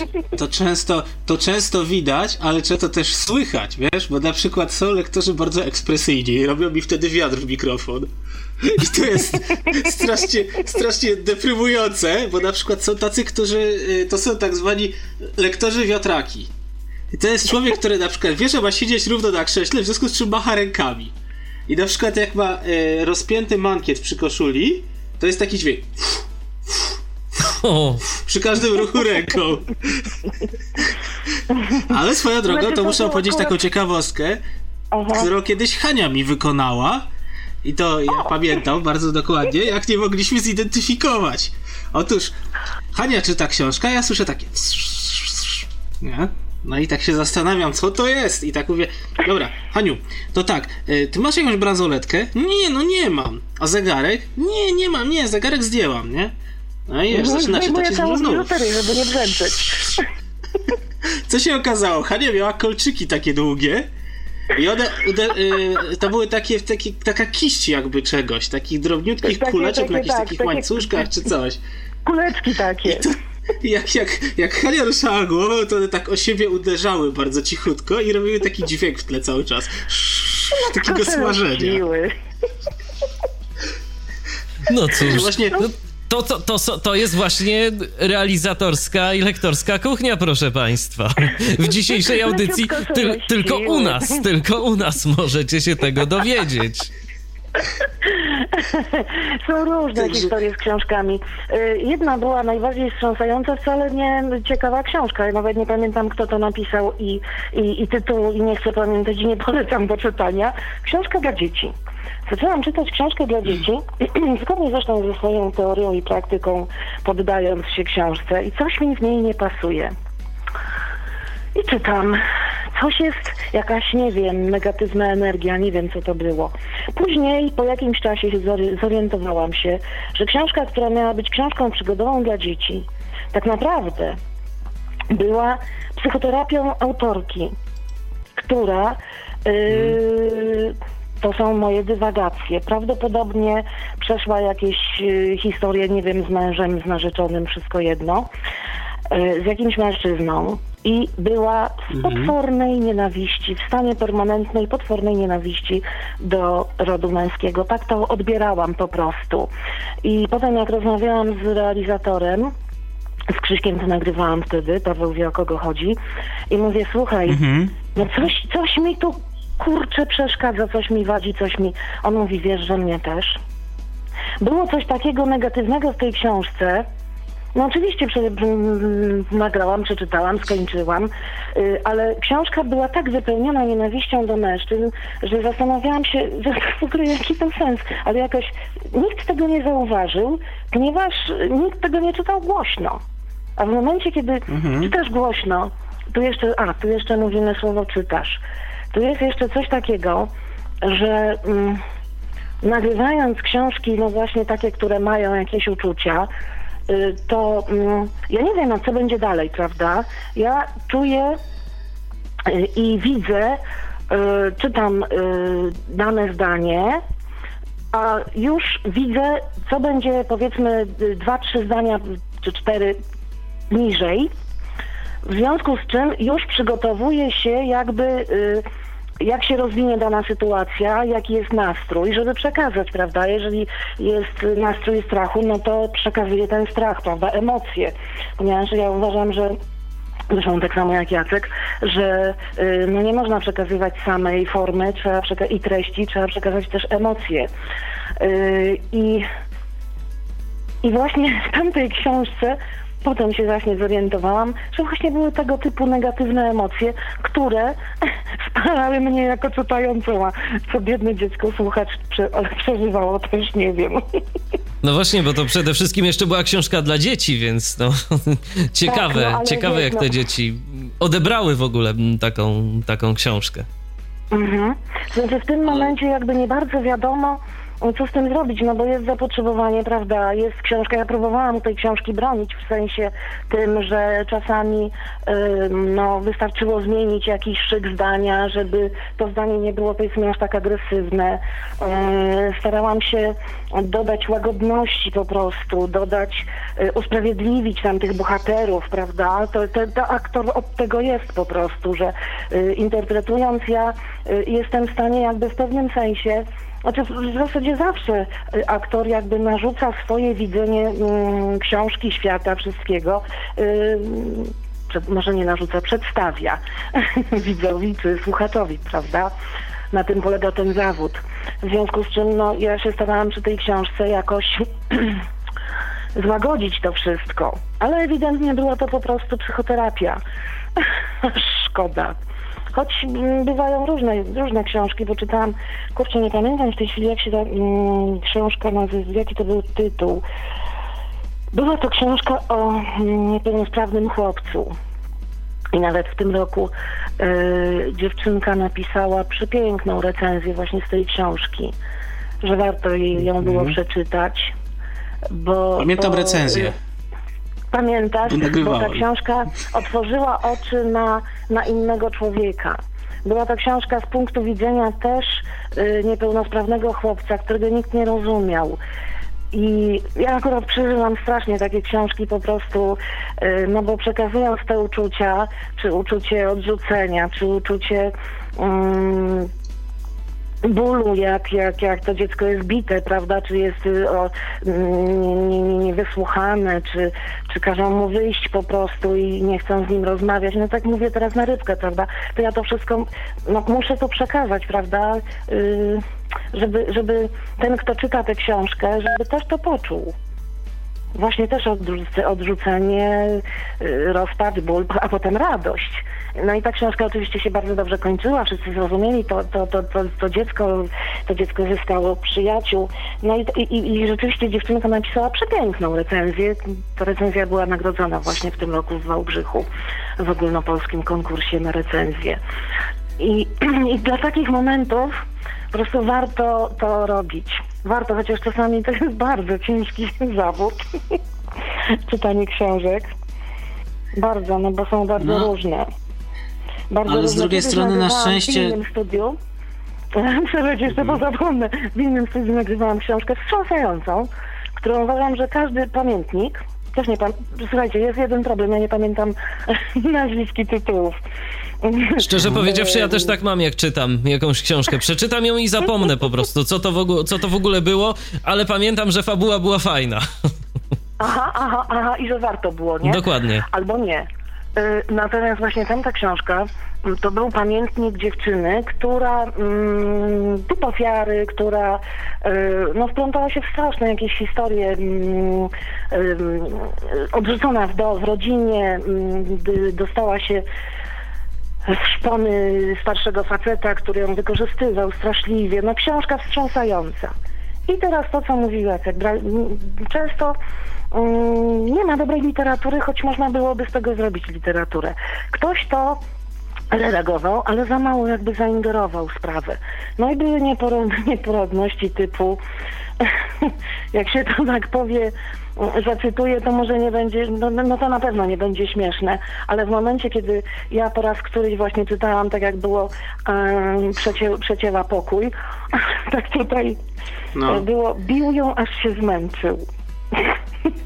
To brzmi tragicznie, jak się to zacytuje raz, ale w momencie, kiedy czyta się wstrząsającą książkę, jest napięcie i potem taka nieporadność, bił ją, aż się zmęczył. Po prostu myśmy dostawali takiej głupawy, jak dochodziliśmy No. do takiego fragmentu, bo tutaj no, człowiek jest staje bezradny, no bo nie ma literatury. No, Tylko jest w, ogóle, w ogóle to jest problem, problem, nie wiem, czy znaczy zauważyłaś to oczywiście, i ja też właśnie to niestety zauważam, że jest ogromny problem, zwłaszcza w tych współczesnych, ale nie tylko, książkach z redakcją.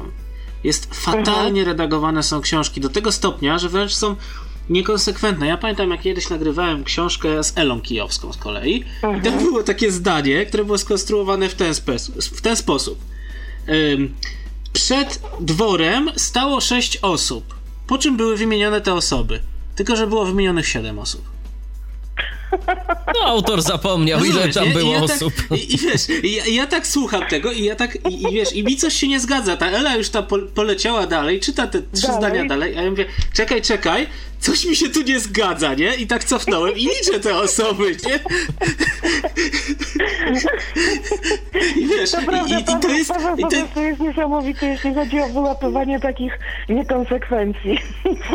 Też nieraz coś przeczytam, pójdę dalej, poszło, a Paweł, zaraz, czekaj. No przecież to jakaś bzdura tam nie, bo była. ja wiesz, ja słyszę, że to jest coś nie tak, tylko nie zawsze jestem... Tylko nie zawsze, wiesz, jestem w stanie powiedzieć od razu, co jest nie tak. Aha. I wiesz, i właśnie Tak, bardzo, bardzo często. Człowieka, No. I właśnie bardzo często to jest tak, i niestety to jest problem y, re- redakcji, która jest, jest często, ten, a często jest na przykład też brak przypisów. Pamiętam, że teraz nagrywałem taką bardzo fajną książkę y, komercyjnie y, z Piotrem Borowskim. Książka to było, to się nazywała Świat w mroku. Pamiętnik ojca dziewczynki w zielonym sweterku. E, To jest jakby książka e, na, na, no wydana na bazie popularności filmu Agnieszki Holland, prawda? I tam było coś takiego, że co, o czym się dopiero dowiedziałem, czytając książkę pod tytułem Dziewczynka w zielonym sweterku.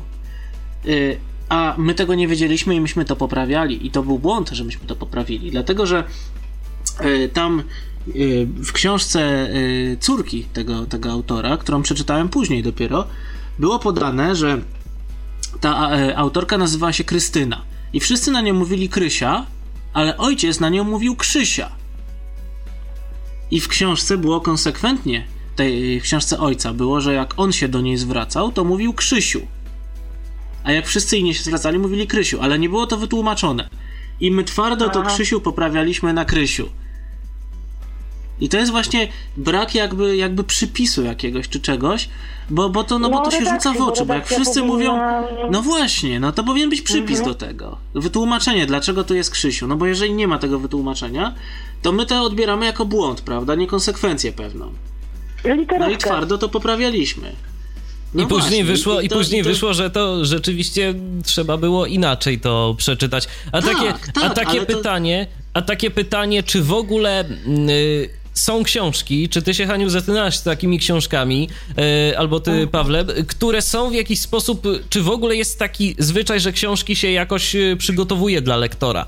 Że na przykład, nie wiem, gdzieś na marginesach e, jest jakaś osoba w jakimś wydawnictwie, hmm. która gdzieś pisze jakieś notatki, że to się powinno tak przeczytać, czy po prostu tego typu rzeczy zawsze się koryguje na bieżąco? Nie, nie, nie, nie. Tu aktor, to, to lektor jest... jest zostawiony sam sobie absolutnie. Yy, o, chyba, przepraszam, że... nie sam sobie. A chyba, że trzeba nie przeczytać czegoś. A bywa tak, że nie, trzeba nie przeczytać czegoś? To się no, zdarza. Nie, no tam na tyłówce na przykład jakichś wiadomości, prawda? To wtedy jest to skreślone. Natomiast, natomiast często, e, często jest tak, że że po prostu siedzimy i na przykład e, często jakby praca nad książką trwa bardzo długo, nie dlatego, że, że na przykład lektor jest nieporadny, tylko często jest tak, że książka na przykład jest naszpikowana nazwiskami, e, nazwami geograficznymi, nazwami mm, różnych miejsc, typu na przykład jakieś kina, teatry, muzea i tak dalej. Mhm. I to jest straszny problem, bo to trzeba wyszukać te, te miejsca, jak to się czyta i, i no dzięki temu nauczyli, nau, nauczyliśmy się, że na przykład, no nie wiem, e, słowo pisane Worcester po angielsku się czyta Worcester. No nie mhm. wiedziałbym tego, gdybym tego nie sprawdził u źródła, to znaczy dzwoniąc do anglistki. I, i takich rzeczy było mhm. dużo. Było na przykład takie e, słowo dukwesne, tak pisane. No jakbyście to przeczytali? No, no, no kompletnie nie mam pomysłu, to jest słowo po angielsku. Duken, Duken się czyta, no. No, no. Mhm. To znaczy, I, i tak, nie, no tak, ja, i, jeśli chodzi o mnie, to ja zawsze takie rzeczy sama robiłam. E, nigdy nie miałam, nie przypominam sobie przypadku, żeby mi ktoś e, przygotował, e, jak czytam tyle lat, ja... żeby mi ktoś przygotował książkę pod względem, że tak powiem, merytorycznym to mówię, no jeżeli na przykład y, jest książka na dwie osoby, no to wtedy był podział. Tu kobieta, tu mężczyzna, czy, czy nawet często też i sami robiliśmy jakieś podziały, y, kto, gdzie, gdzie kobieta, gdzie mężczyzna. Natomiast jeśli chodzi o y, wymowę, o jakieś, y, czytałam swego czasu sporo książek naukowych, filozoficznych, no to ja musiałam sama sobie sięgnąć do źródeł. Zresztą sobie bardzo to chwalę, bo pewnych rzeczy bym na pewno nie wiedziała do dzisiaj, mm, gdyby nie, nie no ja to, miałem to samo. po prostu sama sobie zredagować książkę, prawda? Ale ale muszę ci powiedzieć, Haniu, że jedno miłe zaskoczenie nas spotkało z Łukaszem. To Łukasz, Łukasz Powałka to jest nasz drugi realizator. E, z którym e, robiliśmy taki duży projekt e, pod tytułem Korespondencja Fryderyka Chopina z okazji roku Chopinowskiego. Grane mhm. to na czterech aktorów z, z podkładami muzycznymi wmontowanymi i tak dalej. I tam dostaliśmy rzeczywiście od pani, która była autorką jakby mm, przedmowy i całej, całego tego zbioru, znaczy w sensie autorami to byli ludzie, którzy pisali te listy, tak, ale ona jakby opracowała mhm. to wszystko. To dostaliśmy rzeczywiście takie odręczne notatki, e, które były bardzo pomocne, bo tam rzeczywiście były rzeczy, które no, często było, byłoby ciężko ustalić, tak jeżeli człowiek nie jest Chopinologiem, prawda? Mhm, e, mhm. natomiast, co ciekawe, e, znalazło się tam też e, skrót, który nie został rozwinięty. I wtedy pamiętam, że graliśmy akurat listy do Chopina, które czytał Marek Barbasiewicz. I na tym skrócie utknęliśmy. I wtedy przydało się, pamiętam, e, coś, co wydawało mi się, że w życiu mi się nie przyda, czyli moje wykształcenie, jedno tam z wielu, czyli e, to, że jestem księgarzem z wykształcenia i miałem zajęcia z czegoś takiego, co się nazywało księgoznawstwo. I otóż tam było, e, w jednym z listów był taki skrót. 8 myślnik VO. Jak byście to rozwinęli? Ja szczerze mówiąc nie no, mam żadnego ale... pomysłu. No, słuchajcie, to było Oktawo. A co to jest Oktawo? Oktawo to jest taka książeczka, dzisiaj byśmy to nazwali pocketbook, czyli tak zwana ósemka. Czyli książka z pełnego arkuszu złożona na 8, czyli taki format kieszonkowy. I tam było to napisane, że właśnie zostało to wydane w formacie 8VO, czyli książeczki kieszonkowej. Nawet tak było napisane, nie? I dobrze, że mi się to przypomniało, że coś takiego było w XIX wieku i tak to się nazywało. Także paradoksalnie często przy nagrywaniu książek taka jakaś dzi dziwne rzeczy się bardzo często przydają generalnie. Mhm. To znaczy nie, w ogóle jeśli chodzi o współpracę taką, o czym teraz Paweł mówi, no to jest to genialna sprawa w studiu, ponieważ zdarzają się właśnie sytuacje, że y, czyta się, czyta Ej, czekaj, zaraz, jak to, jak to powiedzieć? I, I czasami są sytuacje, że robi się burza mózgów, yy, korzysta się jeszcze z, y, właśnie yy, z, z, drugiego kolegi realizatora. Tak. Czasami, czasami nawet się zastanawialiśmy w, w trzy studia yy, i, re, i, realizatorzy i, i, i, aktorzy, no jak to, słuchajcie, co to jest? Aha, do, no i zawsze ktoś wpadł na, mm, na trop, prawda?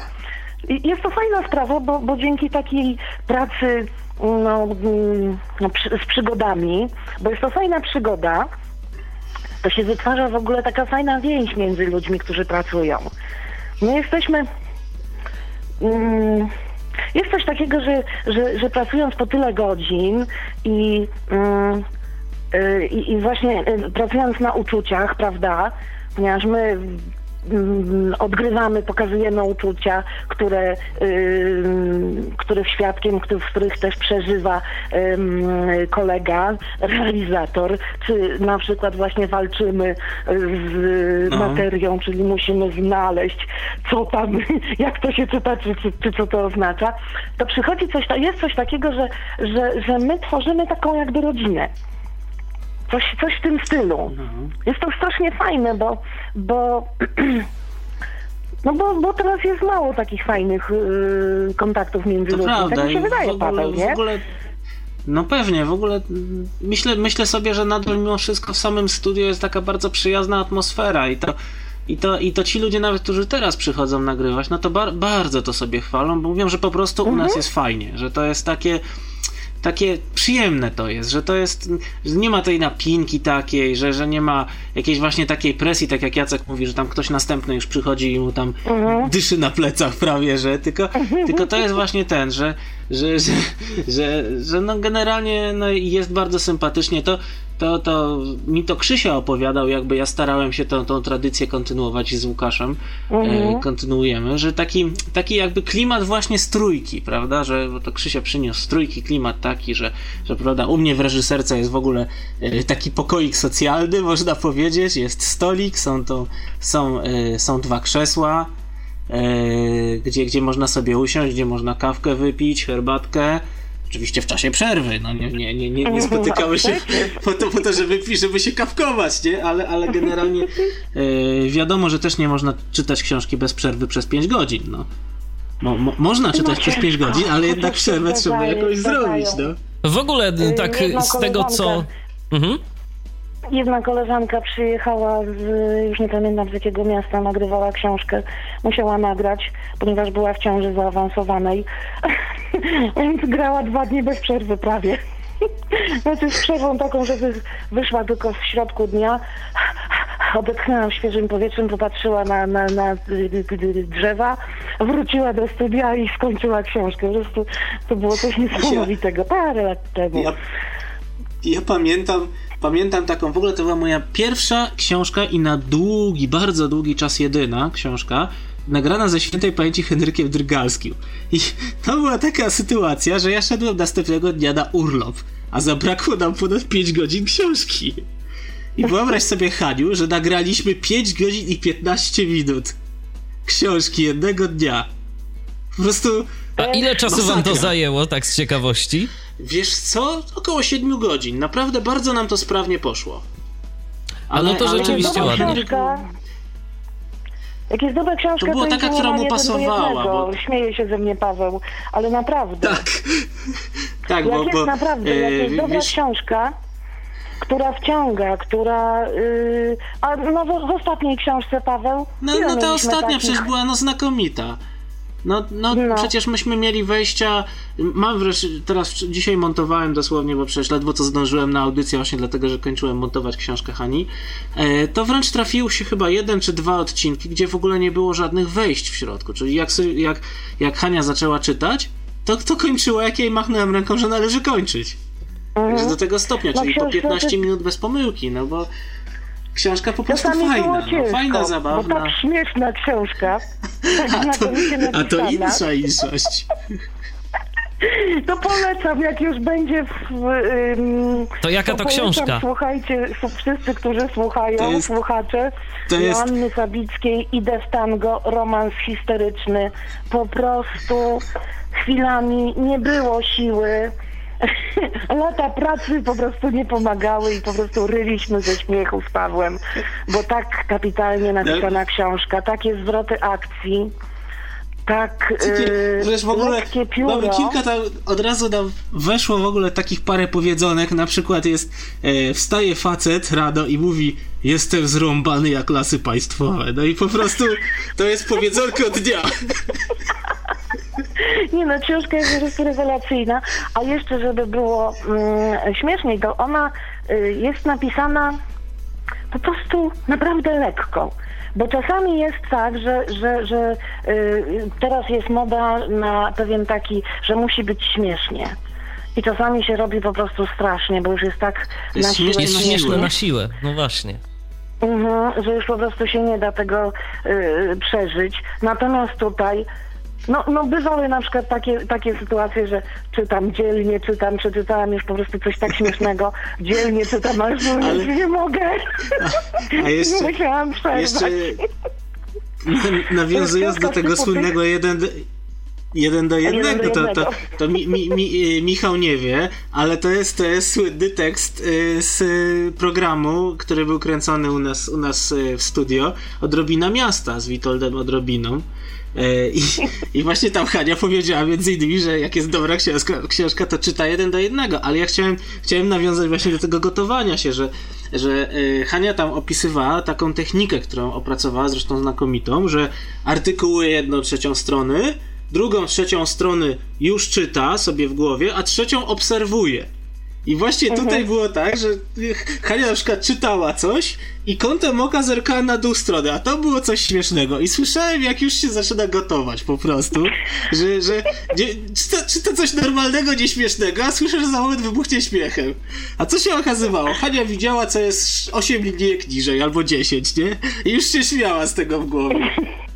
No, czyli, no, to, no to tak... czyli rzeczywiście, czyli rzeczywiście po prostu no, bywają takie zabawne sytuacje podczas nagrywania tych książek. No, chociażby wynikające mhm. z samego tekstu tych książek. To znaczy tak, tak ale... a czasami bywają zabawne sytuacje, bo właśnie to, co Paweł mówi, że czytam tu, potem patrzę, y, już jestem w tekście jakby niżej i już próbuję się zorientować, co jest jeszcze dalej i czytam ten górny tekst i nagle mi wskakuje słowo y, z, zupełnie bez sensu z 10 zdań tak, poniżej. Taki, te, takie coś, co mi utkwiło w głowie, to na przykład było tak. Yy, spojrzała w lewo, spojrzała w prawo, a następnie przeszła na drugą stronę spódnicy. Tak na przykład. I też to było coś na zasadzie, że Hania czyta dalej, a ja tak mówię, kurczę, coś jest nie tak w tym zdaniu. Czyli po prostu to było zdanie, jak rozumiem, połączone z jakiegoś jednego tak, fragmentu i drugiego. Z czymś, co było... Tak, z czymś, co było, wiesz, trzy linijki niżej, czy tam ileś, wiesz, i to, to słowo jakoś tak dalej. weszło w artykulację, no. A to skoczyło samo po prostu. Jest to kapitalna robota. Zapytałem Jacka, to zapytam również i ciebie, Haniu, a ty jakie książki lubisz czytać? Jakie sprawiają ci najwięcej przyjemności? W jakie najbardziej się wczuwasz? Mm, to zależy. To znaczy yy, służbowo czy prywatnie? No służbowo, tak, służbowo. Tak. No to chyba, to chyba jest, to jest i ta, a to, to jest jakieś, to jest jakieś rozgraniczenie, że tak powiem? Czyli służbowo no inne lubisz czytać, a prywatnie inne? Że czytam, że nagrywam, no to czytam też i dla siebie, nie? Też. Ja mam przy, przy łóżku stolik nocny, gdzie po prostu zawsze leżą przynajmniej cztery książki, ponieważ mam w zależności od nastroju. Więc ja jestem, jak się zorientowaliście, już nastrojowcem, w związku z czym, jak w zależności od nastroju mam y, coś poważnego, powiedzmy, nie wiem, z, z filozofii albo y, no, coś takiego popularno-naukowego, bardzo lubię czytać książki jakieś, y, czy czasopisma takie y, trochę naukowe, psychologiczne, charaktery na przykład czytam bardzo fajne pismo i zawsze mam przy, przy, przy, na stoliku nocnym. Mam jakąś y, komedyjkę, taką odjechaną właśnie typu, chociaż one się rzadko zdarzają, typu właśnie te, tej Fabickiej. No albo Szwaja, Em, prawda? Którą nagrywaliśmy razem. Szwaja, no, no, no, no, tego no. typu coś, y, żeby się zrelaksować. Jakieś romansidło takie, ach, po prostu też nagrywałam właśnie tą, y, jak ona się nazywa, Daniel Steel, uwielbiam po prostu. O, i, i to, i Norerbeitz. To ze Od czasu do czasu przy dobrym nastroju, to jest genialne, to się tak, tak odmurza człowiek, nie, tak zapomina o wszystkich problemach. I mam coś o rozwoju osobistym, no to no, po prostu nie wiem, nie, no, lubię mieć kilka książek, prawda, i w zależności od nastroju sobie czytam. Natomiast jeśli chodzi o mm, y, zawodowo, dobre książki, chociaż, chociaż złe też cza- czasami sprawiają Yy, No właśnie ta, ta, ta, ta książka, z której zacytowałam, bił ją aż się zmęczył. To, to na przykład w pewnym momencie stwierdziliśmy z realizatorem, że tą książkę w zasadzie każda do- dorastająca dziewczyna powinna przeczytać, ponieważ jest takim memento. Jest nawet bardziej memento niż, niż yy, pamiętnik narkomanki, którą zresztą też nagrałam Tak, yy, w. Niwie. Mhm. Tak. Yy, u- też uważam, że pamiętnik narkomanki powinna przeczytać każda dziewczyna i zresztą jak yy, nasza córka dorastała, to dostała. Ja myślę, że nie tylko dziewczyna, wiesz, generalnie nastolatkowie. E, Każdy nastolatek Nastolatkowie powinni przeczytać jako no. memento, po prostu. Czyli chociaż pamiętnik narkomanki jest bardzo dobrą książką, prawda? Nawet y, czysto tak literacko. Znaczy może nie bardzo dobrą, no ale dobrą, naprawdę. I to się dobrze czyta. No, porządna Yy, redakcja natomiast- jednak, to, to jest zupełnie inny poziom. Mhm. Znaczy ja, ja bardzo, też. znaczy ja w ogóle kocham książki. Także ja nawet nie mam. Yy, znaczy mieliśmy kiedyś. tak jak ja. yy, a to chyba z Łukaszem czytałam książkę. Nie, to z tobą Paweł. Yy, Czyta, yy, taka Którą? książka, nie, z tobą Paweł, yy, że do połowy po prostu można było. yy, Tak, no, no tak, właśnie, za- tak, tak. A potem była na nawet do dwóch trzecich. Wiek No, luksusu, czas luksusu, coś takiego. Mhm, zaplanować podróż A potem się zrobiła świata. taka wkręcająca że nam się i urwała się w najciekawszym miejscu. No, No. potem, a, a, a z tyłu na okładce, że drugi tom Ale nie, będzie. jakoś nie doszło, nie, Normalnie- nie doszedł do nas ten Ale drugi. jakoś na, na, razie, na razie drugiego nie nagraliśmy. I, i naprawdę, może i to było tak, że dwie nagrywać. trzecie książki. No mam po nadzieję. Zresztą tak samo. Zresztą tak samo mi się bardzo podobała taka książeczka, pamiętasz Haniu? Książeczka dla dzieci e, o bardzo różnych dziwnych pytaniach. Dlaczego Och, pingwinom super. nie zamarzają stopy? No rewelacja Mhm. po prostu. Ile to nie było przypadkiem kilka tam- ileś dziecięcych pytań? Coś takiego? Jakaś taka książka Nie, taka. dlaczego pingwinom nie zamarzają stopy, po prostu, to się Aha. tak nazywało. Taki tytuł. Aha. I, ale to myśmy chyba dwa, to- dwa tomy tego nagrali. No właśnie czytaliśmy tylko jeden, było. a mieliśmy czytać dwa. No i, i, Nie, i, dwa. i, i no na, naprawdę. Dwa? No, dwa nagraliśmy, Paweł. Dwa. Może i dwa. To pierwsze było już Nie- nie, niemniej- pamiętam. Niemniej, niemniej jednak naprawdę fascynująca lektura i tyle, ile ciekawych rzeczy się dowiedzieliśmy tak, czytając to, Mhm. a przy tym też się parę to- razy to trzeba było naprawdę skonsultować. kończyliśmy jakiś, jakiś fragment. A kurczę, no, ale ty wiesz, no, na przykład, e, a było dlaczego, e, dlaczego nie można e, herbaty, jak się gotuje herbatę, robi herbatę, to nie można To dwa się- czy trzy, dwu czy trzykrotnie gotować tej samej wody. Bo tam jakieś molekuły szaleją, już nie pamiętam dokładnie. Bo Tak, I tak, że należy z Anglik- pierwszego gotowania parzyć herbatę. Tak, Anglik wyczuje, jeżeli ktoś zagotował drugi raz wodę i zrobił mu herbatę. O proszę. No tak, no ale Anglicy to Anglicy to smakosze herbaty, ale to słuchajcie, to jest fajna praca w takim razie, zarówno dla lektora, jak i dla realizatora, bo nie dość, że w ramach pracy to jeszcze y, może się tak wielu rzeczy dowiedzieć, gdy tak naprawdę kiedy się ma jakąś tam powiedzmy inną pracę, to skupia się tylko i wyłącznie na tej pracy i tak naprawdę człowiek nie ma czasu, żeby mm, albo sobie jakąś książkę poczytać, albo nawet, żeby po prostu sobie gdzieś tam jakieś artykuły w internecie wieczorem, to już nawet czasem sił nie ma na to, żeby sobie gdzieś coś poczytać i tą swoją wiedzę zwiększyć, taką ogólną. A tu proszę. Mhm. Mhm, to prawda, to prawda. Yy, powiem Ci, że mnie na przykład tak ogólnie filozofia interesuje, a był taki czas, że nagrywałam właśnie dla niewidomych książki o filozofach i yy, też jakieś tam filozoficzne i to było po prostu fascynujące, ponieważ te yy, życiorysy tych ludzi wydawałoby się tacy, tacy, tacy nudziarze, nie? Filozofia. To się okazuje, że to, że to jest rewelacja. To samo, mm, no sporo takich właśnie czytam, czy popularno-naukowych i, i to, to, znaczy w ogóle słuchajcie, czytanie yy, człowieka jakoś tak yy, buduje niesamowicie. Ponieważ no jak się żyje tylko tak yy, swoim życiem albo życiem sąsiadki i sąsiada, no to zaczyna się robić ubogo. Natomiast no, niestety. celebrytów.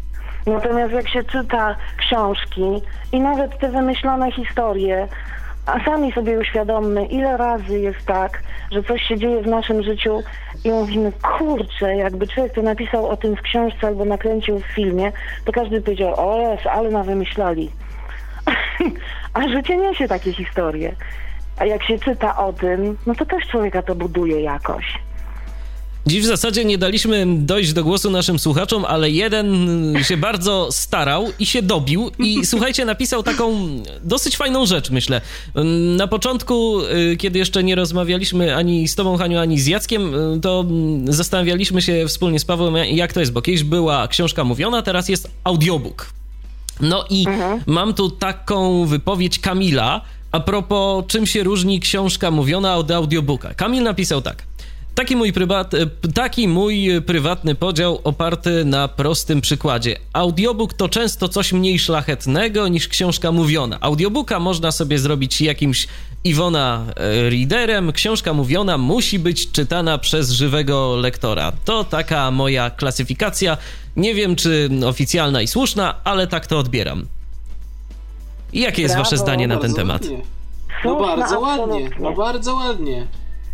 To jest, to jest dokładnie, to, dokładnie mam takie zdanie po prostu, że, że dlatego ja twardo używam, y, staram się używać tej formy książka mówiona, bo dla mnie to, to jest taki szlachetny twór po prostu i to, i to mhm. paradoksalnie właśnie takie wyśrubowane jakościowo książki komercyjne często, które właśnie taką, no często mają tą szumną nazwę właśnie audiobooków, to mnie strasznie bolą, bo tam jest wszystko wycięte, tam nie słychać tego życia właśnie w studio, tam tam wdechy powycinane, wszystko pozbliżane, bramka założona, jakaś taka niesamowita, że w ogóle wszystkie, wszystkie szumy ze studia, nie wiem, nie słychać, że mhm. krzesło skrzypnie, nie słychać, że kartkę lektor przewraca. No na miłość boską, no przecież lektor czyta z kartki, no, a często z książki wręcz. Może tam nie czyta, może tam już tak. jakiś prompter jest. No, no, no, chyba, że tak, jest prompter. Ale to trochę no. bez sensu. Ale to, bo na przykład, no... słuchajcie, no są pewne emocje, których jeśli na przykład tak. nie weźmie się wdechu, i nie wiem, no właśnie czegoś takiego,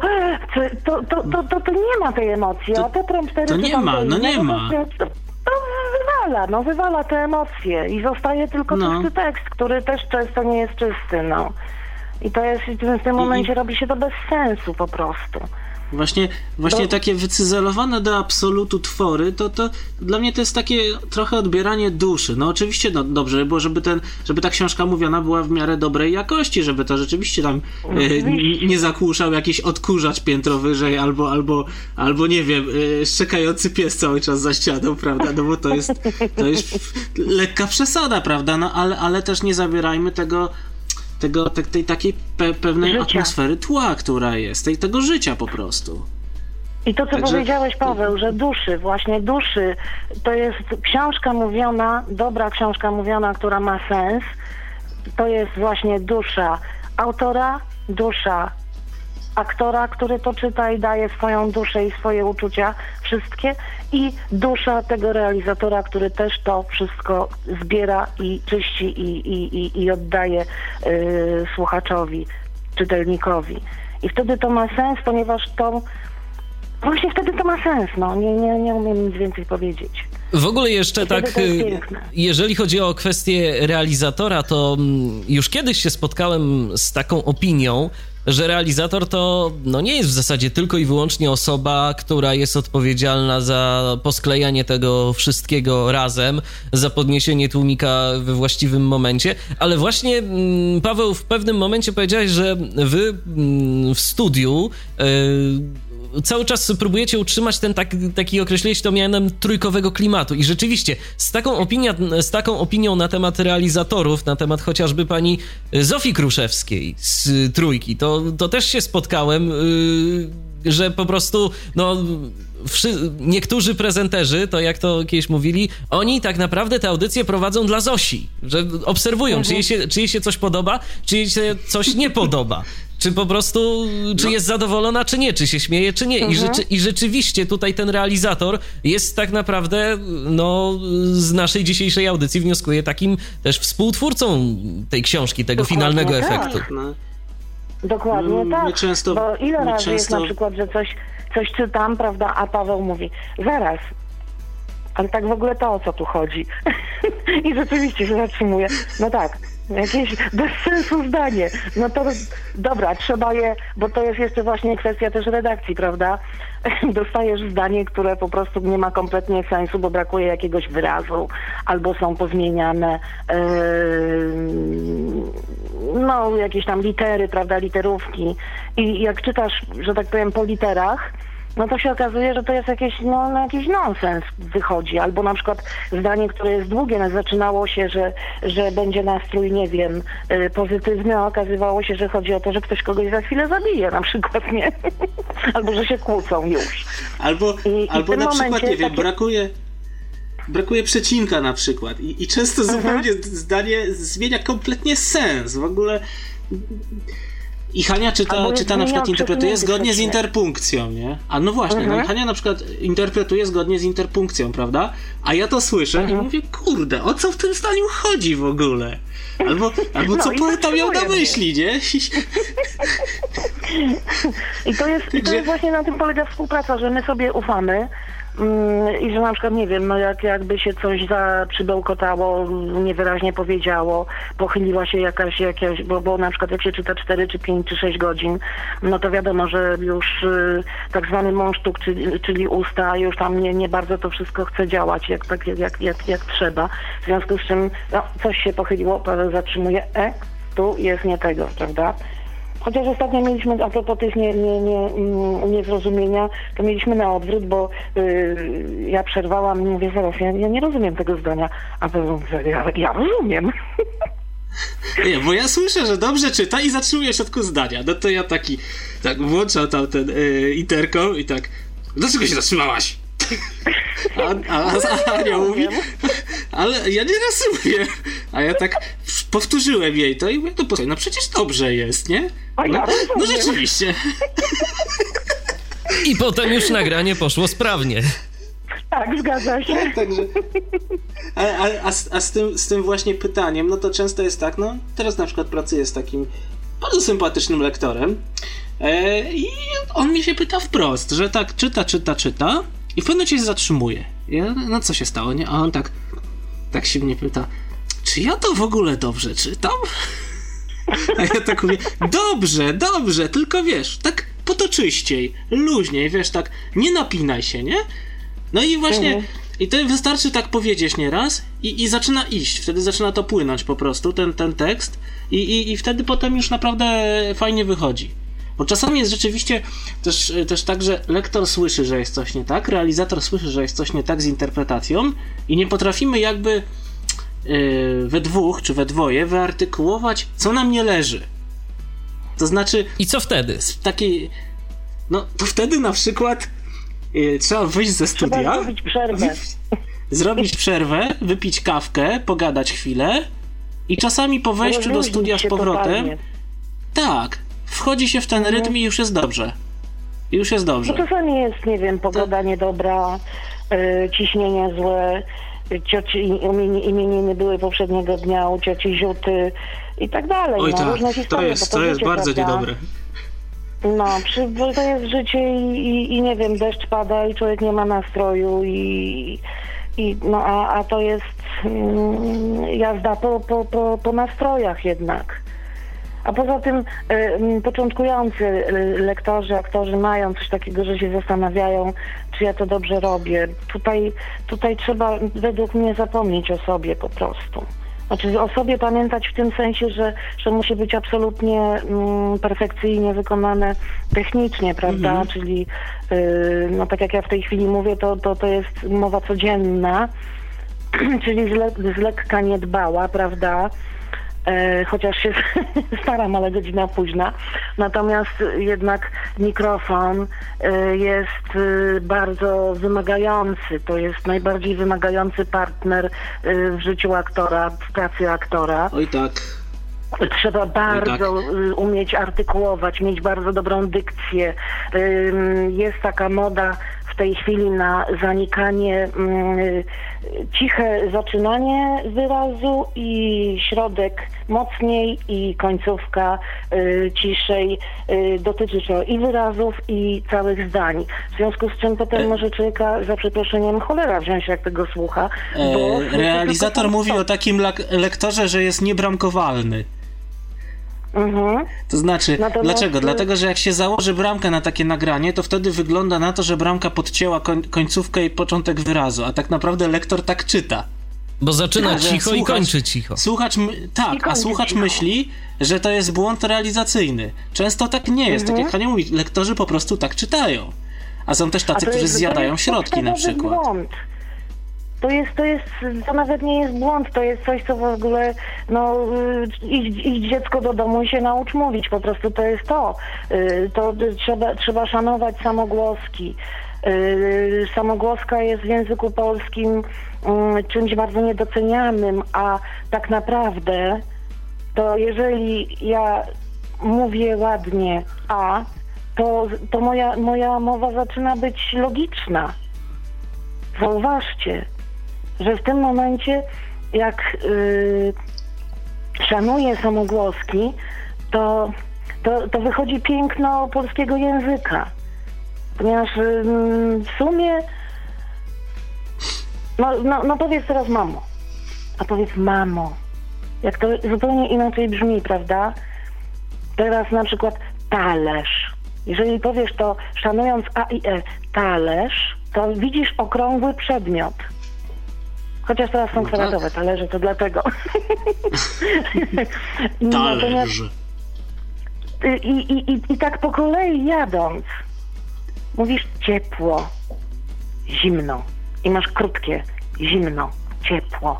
I, I wszystko po kolei, każdy wyraz niesie w sobie y, nazwy kolorów. Czerwony. To R w środku i te E, jeśli i O. na Budujesz, że jest coś niepokojącego, nie? tak, i masz ogień już w tym momencie, widzisz No ogień. właśnie, że jest coś niepokojącego. To skoro, przy takich, to skoro przy takich dywagacjach językowych... nad głową, prawda? I to wszystko po kolei. Jak weźmiesz każdy, je, każdy wyraz, zaczniesz yy, pod tym kątem właśnie tego, tego dokładnego mówienia, to, to, to, to, to, język nasz po prostu zaczyna być czymś tak nieprawdopodobnie pięknym i, i, i fascynującym. Na przykład wyraz mam. Powiedz mam. No to to nie ma nic, prawda? Ale teraz uszanuj m drugie, wargowe, mam. Mam. Mam. To jest, to już jest takie, że ja to mam. Prawda? Że to jest takie zachłanne, takie pełne. I, i to, o, to teraz weszłam na konik, to mogłabym tak do... To, to, ja właśnie a propos, to ja właśnie a propos tego zapytam, a co z hiperpoprawnością tą taką, czyli on, e, to chyba jest niedobre, prawda? Bardzo niedobre, bardzo niedobre, chociaż y, taka y, nonszalancja też jest niedobra. No złoty środek jak w całym życiu i w całym Tak, wszech, tak, ja nie wiem, nie wiem czy pamiętasz, e, pamiętasz, był u nas taki lektor, nie wiem czy ty się zazębiłaś z nim, ja go jeszcze pamiętam i on miał taką, no nie, nie powiem nazwiska, e, i on był taki bardzo kontrowersyjny, bo przez e, wielu niewidomych był uwielbiany, a przez drugą grupę był nienawidzony. I on miał taką właśnie cechę, że on mówił w ten sposób. Nie wiem, czy kojarzysz. Tak czytał, że bardzo wyraźnie wszystkie końcówki mówił. Mhm. Znaczy wiesz. I to jest, mnie ta cecha bardzo drażniła, bo mm, jakby tak mocne wymawianie tych końcówek, znaczy on był fajny, bo był bardzo bramkowalny, prawda? Ale, Mhm. ale z drugiej strony y, to była, to, to sztucznie brzmiało po prostu, ta interpretacja właśnie, bo to jakby była nad interpretacją budowała się hiperpoprawność i to jest takie mm, no, no nie, to nie znowu- leżało mi to, szczerze mówiąc. Ale Paweł, bo tu znowu jest to, że y, moje ego jest ważniejsze od tego, co robię. Dla mnie na przykład. Wiesz co, że to coś jest w tym coś jest, takiego, że- że my jesteśmy tutaj po to, żeby. My jesteśmy taką tubą. Jak y, zaczynałam, już nie pamiętam, która to była książka, wszystko jedno. Y, miałam książeczkę dla dzieci, ma, małych dzieci, mm, którą zresztą czytałam dziecięcym głosem i, i bardzo to była fajna y, przygoda.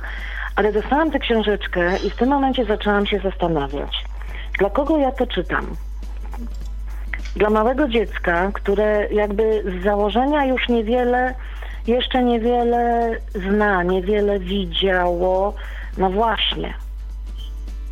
Jakie to jest dziecko, czy ono zdążyło coś zobaczyć, czy nie, czy dopiero dotyka ten świat, poznaje, uczy się go i jest mu odebrane coś. I ja teraz, czy, czytając tę książeczkę, przekazując ją, ja teraz po prostu muszę przekazać kolor tego świata, ciepło, te zimno, po prostu wszystko, i- na ile mi się uda głosem namalować, pokazać temu dziecku jak najwięcej. Dać mu do rączki. Właśnie to, ten y, czerwony ogień i tą zimną wodę, prawda? I, i teraz i to, to, to, było, to, było, to była chyba książka, do której się najbardziej przygotowywałam w ogóle w życiu, ponieważ analizowałam wiele rzeczy. Analizowałam od strony psychologicznej. Yy, zamykałam oczy, wąchałam świat. Yy, próbowałam yy, różnych rzeczy właśnie odbierając, prawda, ten jeden zmysł, żeby, żeby jakby trochę tak żeby zrobić to na, na maksa uczciwie, prawda? Bo, bo to, to, to małe dziecko to jest, które będzie słuchało tej książeczki, to jest ktoś, kto jest, kto, kto wymaga szacunku absolutnego i, i, i maksymalnego poświęcenia uwagi i uczucia i, i oddania właśnie siebie żeby, żeby pomóc mu budować ten jego świat. I, i tak to się zaczęła właśnie ta, ta, ta moja przygoda i to właśnie, tak, to, to była książka, do której się najdłużej przygotowywałam i najbardziej. Ale jakby tu y, zaczęłam budować sobie y, właśnie sposób patrzenia na, na książki, na ludzi. Moja mama mm, pod koniec życia prawie nie widziała, więc też jakby ja y, rozmawiałam z mamą, y, dowiadywałam się od niej, czego ona by na przykład chciała, prawda? Słuchając książki, bo, bo na przykład, no wiadomo, że są osoby, dla których y, interpretacja powinna być taka bardzo y, emocjonalna, a są osoby, które y, taka interpretacja irytuje, prawda? Tak, Ale takich też- też znam. No, ale z drugiej strony yy, potem doszłam do wniosku, że w momencie, kiedy my, kiedy nasza interpretacja nie kłóci się z zamysłem autora, bo autor przecież on, on dał kawał swojej duszy w tej książce. Niezależnie od tego, czy mu się to udało, czy nie, on dał kawał swojej duszy i swojego życia w tej książce. W związku z czym my musimy być mu właśnie tacy poddani, powolni, takie piękne słowo, e, które tu idealnie pasuje. My musimy być powolni woli autora. I, i, i w momencie, kiedy, kiedy mm, uda się to, o, nie jesteśmy doskonali, to, to jest wtedy wielka satysfakcja, bo wtedy powstaje taka recenzja, jak ta dziewczynka napisała. Właśnie, że warto było tę książkę przeczytać. I to wtedy cieszy. Oj, to jak niesamowicie cieszy, Boże. Jak niesamowicie cieszy, jak teraz y, spotkaliśmy się właśnie z Jackiem, z naszymi czytelnikami w Wałbrzychu, to byli ludzie z całej Polski, naj, naj, naj, w najróżniejszym wieku, y, z różną dysfunkcją wzroku. I powiem Wam szczerze, że w momencie, kiedy zobaczyłam tych ludzi, dla których pracuję, to po prostu normalnie miałam łzy w oczach i się mało nie poryczałam. I to było tak niesamowicie wzruszające. Właśnie zobaczyć tych ludzi, potem się przytolaliśmy, potem opowiadaliśmy sobie, opowiadali mi różne rzeczy. No to było zupełnie niesamowite spotkanie. Niesamowite. To, to po prostu, to są chwile, dla których warto żyć po prostu. I, I pracować. Zupełnie niezwykłe. Otóż to. No. Tak, spoglądam sobie na zegarek. Audycja miała trwać, słuchajcie, do godziny 21 i mamy 21.32. No ale o tym myślę, że jeszcze moglibyśmy naprawdę, naprawdę długo, długo mówić, bo. No myślę, że do rana i jeszcze dłużej. I jeszcze by, jeszcze by tematów zostało, bo tematyka y, książek mówionym, mówionych, no także mam nadzieję, że dla naszych słuchaczy jest y, interesująca, no bo po prostu, no. Każda w zasadzie osoba niewidoma czy słabowidząca z tego typu książkami się zetknęła. Literatury brajlowskiej jest zdecydowanie mniej niż książek mówionych. Ja sam pamiętam, że kiedyś y, no, multum tego jeszcze na kasetach yy, słuchałem. Yy, teraz jakoś, yy, teraz jakoś tak szczerze powiedziawszy, z racji tego, że i tego czasu mniej i, i czasu, żeby się skupić na, na tej literaturze, a też niestety to, co mamy yy, chociażby do pobrania z internetowego serwisu Biblioteki Centralnej jest no, no po prostu w nie najlepszych jakościach. jakości. No. Dokładnie, we, w plikach MP3 ja y, akurat y, no nie powiem, że jak tu co niektórzy mam jakieś takie naprawdę nie wiadomo jak wielkie ucho, ale po prostu no ja też szanuję swój słuch i jednak y, chciałbym tego sobie posłać y, w jakimś takim, w jakiejś takiej przyzwoitej jakości, w której chociaż będzie słyszalne, że że to nie jest wina realizatora, że y, ta osoba, która czyta, nie ma żadnych wysokich tonów w ogóle. Aha. Chciałbym, chciałbym zapewnić, że od nas wychodzi dobrze. No właśnie, Nie, pa- że od Pawle, nas wychodzi dobrze. Pawle, Pawle, to właśnie, to tak jeszcze na koniec może powiedzmy, bo ja ciebie tak ładnie zapowiedziałem i ja teraz muszę zerknąć w notatki, yy, że ty jesteś realizatorem w wydawnictwach Polskiego Związku Niewidomych, ale no, kiedyś był Zakład Nagrań i Wydawnictw Polskiego Związku Niewi- Niewidomych, teraz są... Wcześniej jeszcze był Zwin. Jeszcze wcześniej był Zwin, czyli Mhm. Zakład Wydawnictw i Nagrań. Później był Zakład Nagrań i Wydawnictw Spółka ZOO, a obecnie ta firma nazywa się Wydawnictwa Polskiego Związku Niewidomych. My, my, Hania często używa stare, starej nazwy, bo jest po prostu wygodniejsza, to znaczy ZNIW. Tak. I to jest na, ZNIW, najpowszechniejsza. Tam się zatrudnialiśmy oboje. Mhm, Bo, tak. bo my jesteśmy właściwie prawie, że z jednego, z jednego że tak Mhm, powiem, miotu. I wy nagrywacie książki e, w tych wydawnictwach e, Polskiego Związku Niewidomych dla. I teraz dla kogo? Bo to nie jest tak, że, że one od razu wędrują do biblioteki. Prawda? To znaczy, generalnie są jakby y, trzy, trzy, trzy sposoby, jakby, znaczy, na trzy sposoby nagrywamy, o tak. Y, Po pierwsze, to jest ten y, sposób, nazwijmy go klasyczny, czyli nagrywamy książki, y, które są tworzone y, y, poprzez y, jakby tworzenie takiej oferty wydawniczej. I my jesteśmy wydawcą wersji audio książki przeznaczonej dla osób niewidomych i słabowidzących, ale oraz osób, które mają problemy z czytaniem.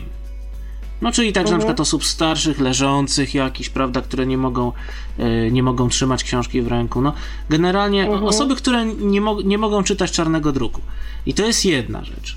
I te książki mogą kupować u nas w wydawnictwie e, tylko biblioteki, e, oraz ewentualnie stowarzyszenia, czy, czy jakieś inne organizacje pozarządowe. Druga część jakby naszej działalności na, nagraniowej to są książki nagrywane z projektów e, na przykład e, przez Bibliotekę Centralną PZN realizowanych, albo przez Polski Związek Niewidomych, albo przez na przykład jakieś organizacje typu Instytut Papieski czy Instytut Chopinowski. Mhm. I to są też skierowane dla osób niewidomych książki. No i trzecia rzecz to już całkowicie, że tak powiem, my to nazywamy nagrania komercyjne. To są nazwijmy to już te audiobooki, prawda? I to już jest trochę, mhm. trochę inna specyfika nagrań, bo na przykład nie nagrywamy zapowiedzi odcinków. E, często książki dzielimy na przykład na rozdziały, a nie na odcinki. E, jeżeli są długie rozdziały, to na przykład jest to taki rozdział jest dzielony na ileś tam takich krótszych odcinków, na przykład nie wiem, 15-20 minutowych, półgodzinnych. To już jak sobie wydawca życzy. E, mhm. No i wtedy te książki trafiają na rynek, albo trafiają, są dystrybuowane na płytach, jako, jako pliki MP3, albo są e, do pobrania e, w internecie właśnie w takich portalach jak na przykład audioteka.pl albo, albo empik.com, bo oni też mają taką, taką swoją stronę do pobierania komercyjnego. No i w zasadzie to są trzy jakby sposoby znaczy, w taki, spo, w taki sposób pojawiają się yy, książki mówione czy audiobooki u nas, te, które są nagrywane yy, w zakładzie nagrań, znaczy w wydawnictwach Polskiego mhm. Związku Niewidomych. No i w zasadzie mm, w tej chwili przez dłuższy czas bardzo mało było nagrywanych książek z tej tradycyjnej, w tej tradycyjnej formule. Teraz powolutku do nich wracamy. No i mam nadzieję, że te. Tak, prawie przez rok. Eee, Ostatnią mam nadzieję, że to. tak rok temu. No Czy, tak mniej więcej. Oprócz tej, co teraz. Mhm. mhm. Eee, a no mam nadzieję, że ta, ofer- że ta oferta będzie się poszerzać i będzie coraz więcej Ma książek, bo jest duże zainteresowanie. No i miejmy nadzieję. A, a wiem też o tym, że po prostu my nagrywamy w większości książki, które po prostu się nie ukażą komercyjnie. To są, znaczy założenie jest takie, że w ogóle mamy takie nagrać, ale czasami się zdarza, że my mhm. nagramy, a zaraz potem się ona ukazuje komercyjnie i to niekoniecznie w tym samym wykonaniu, bo tak się też zdarza. Eee, natomiast staramy się, żeby to się nie powtarzało, e, nie, nie pokrywało z ofertą komercyjną. To znaczy o to się stara nasza, e, nasza pani redaktor Ania Baranowska. E, mhm. I, I jakby no staramy się, żeby, żeby to były książki bardzo różne bo, bo wiadomo, że komercyjnie się ukazują albo hiciory, y, albo raczej lekkie rzeczy, prawda? No rzadko się ukazuje coś poważniejszego. Natomiast y, tutaj Ania się stara, żeby ta oferta była maksymalnie szeroka. No zresztą tak jak, tak jak słyszeli Państwo, y, są książki praktycznie od sasa do lasa, prawda? Bo i popularno-naukowe, mhm. i dla dzieci, i, i, i, i, i, babska literatura, I że coś tak na odpoczynek, żeby wyłączyć no myślenie. Mhm. No bo tak, prawda także... jest taka, że też są inni odbiorcy tej literatury, bo mm, tak jak y, Pawle rozmawialiśmy gdzieś tam sobie poza anteną, to audiobooka, czyli taką książkę wydaną przez jakieś takie masowe wydawnictwo, to kupi czytelnik taki, dla którego to jest jeden z kanałów dystrybucyjnych. On ma sobie tę tak. książkę, on ją sobie może ściągnąć z półki sklepowej, przeczytać, kupić, mhm. może ją sobie także ściągnąć z internetu. A osoba niewidoma, no, teraz to już się też zmieniło, bo mamy skanery, mamy programy OCR, mamy rozwiązania, dzięki którym także można i tą y, literaturę drukowaną w tradycyjny sposób sobie czytać. Natomiast, mhm. no, prawda jest taka, że po prostu osoba niewidoma, jeżeli kiedyś nie dostała tej książki y, w wersji mówionej, to w zasadzie nie miała możliwości zapoznać się z nią w żaden inny sposób. Literatury brajlowskiej zawsze wychodziło mniej, y, no mhm. więc... Y, Bo to drogie. Dokładnie. Bardzo. Ja sam Aha. pamiętam, ja sam pamiętam w młodym bardzo dzieckiem będąc, że ja byłem, słuchajcie, zapisany do biblioteki naszej szkolnej w, w podstawówce, bo sytuacja wyglądała w ten sposób, że mm, tych książek można sobie tam było wypożyczyć z biblioteki, no, określoną ilość, ja na, na jakiś tam odcinek czasu, ja sobie te wszystkie książki przeczytałem, i później już nie miałem co czytać, więc było, więc tam w tych y, takich po, początkowych klasach, kiedy jeszcze nie miałem komputera i nie mogłem sobie mm, powiedzmy skanować książek, czy, czy jakiegoś nie miałem dostępu do książek w wersji elektronicznej, no to było wypożyczanie jakichś książek i mama, czytaj! Mama mhm. czytała. więc, mhm. więc to jest no, to, to, też jakiś taki mm, dla osób niewidomych dostęp do tej literatury jest naprawdę ważny i myślę, że on zawsze będzie ważny, bo mimo tego, że mamy mowę syntetyczną, to jednak to jest co innego. To jest co innego. dokładnie. Jedni lubią to, drugi, drudzy lubią co innego, ale ważne, żeby był wybór. Dokładnie tak, a poza tym słuchajcie, no są, są ludzie, no tak jak są bardzo różni ludzie, tak samo mm, każdy ma, to co ja mówię, każdy ma też e, różne nastroje. Jednego dnia chcesz przeczytać coś lekkiego, drugiego dnia chcesz po prostu y, czegoś się do, na, na, nauczyć, dowiedzieć. Mm, I te książki popularno-naukowe są też szalenie ważne. A poza tym zauważcie, że bardzo dużo ludzi jest w sytuacji takiej, jak była moja mama, że y, jak y, miała dobry wzrok, to miała dom, dzieci, wszystko na głowie i, i po prostu nie miała kiedy czytać. I kiedy mm, przyszedł czas, kiedy y, po prostu mogła zacząć czytać, to już nie mogła zacząć czytać. To została jej tylko książka no słuchana, bo usta córki, a... która czytała. Po prostu. No. I, te, i, i to na tym to polega, jest jest jeszcze... mnóstwo takich, takich ludzi. Z różnym wykształceniem. No właśnie, to jest, to jest coraz bardziej powszechne są są, są choroby właśnie takie degeneracyjne, siatkówki, właśnie na przykład ten, to zwyrodnienie plamki żółtej związane z wiekiem, prawda? Coraz młodsi tak. ludzie na to zapadają I, i często jest tak, i to jest problem, to jest, to jest dramat, dlatego że e, ci ludzie byli przyzwyczajeni, że e, sami czytają, i oni często tak. nie są przyzwyczajeni do tego, że nie, nie są ogarnięci, jak, jak się teraz mówi, e, z tymi wszystkimi programami do obsługi, e, tych, tych. Poza tym ich drażni ten syntezator. To jest tak, że jak człowiek cokolwiek jeszcze widzi, to ten syntezator ich drażni. To jest taka mhm. jakby. Mnie, mnie na przykład, ja, ja jeszcze całkiem nieźle widzę. Tutaj, e, przed programem rozmawiałem z kolegą, e, który Y, który tutaj ze mną w poprzednim programie uczestniczył i um, on też powiedział, że on czasami używa syntezatora, ale jego to męczy. To jest tak. I on, y, no nie wyobraża sobie, żeby na przykład dobrą, taką naprawdę dobrą literaturę czytać z przyjemnością yy, za pomocą syntezatora. Ja zauważyłem Owszem, coś takiego, ja zauważyłem coś takiego, że w ogóle osoby słabowidzące, które mają jakiś problem ze wzrokiem, ale jeszcze tym wzrokiem są w stanie się posługiwać bardzo, bardzo niechętnie podchodzą do programów odczytu ekranu czy do jakiejkolwiek mowy syntetycznej. Te osoby mogą wolniej się posługiwać y, komputerem, wolniej coś zrobić, ale będą jednak mimo wszystko gonić tą resztką wzroku, która im została po ekranie, żeby po prostu jednak, no, tak, tak chyba symbolicznie po prostu tego wzroku gdzieś tam nie pogrzebać. Ale to w ogóle jest y, tak już zupełnie żeśmy odeszli trochę od tematu, ale, ale moja okulistka twierdzi, że to jest bardzo ważne, bo to jest ćwiczenie wzroku i po prostu jak człowiek ćwiczy wzrok, to dużo dłużej, na dużo dłużej mu starcza.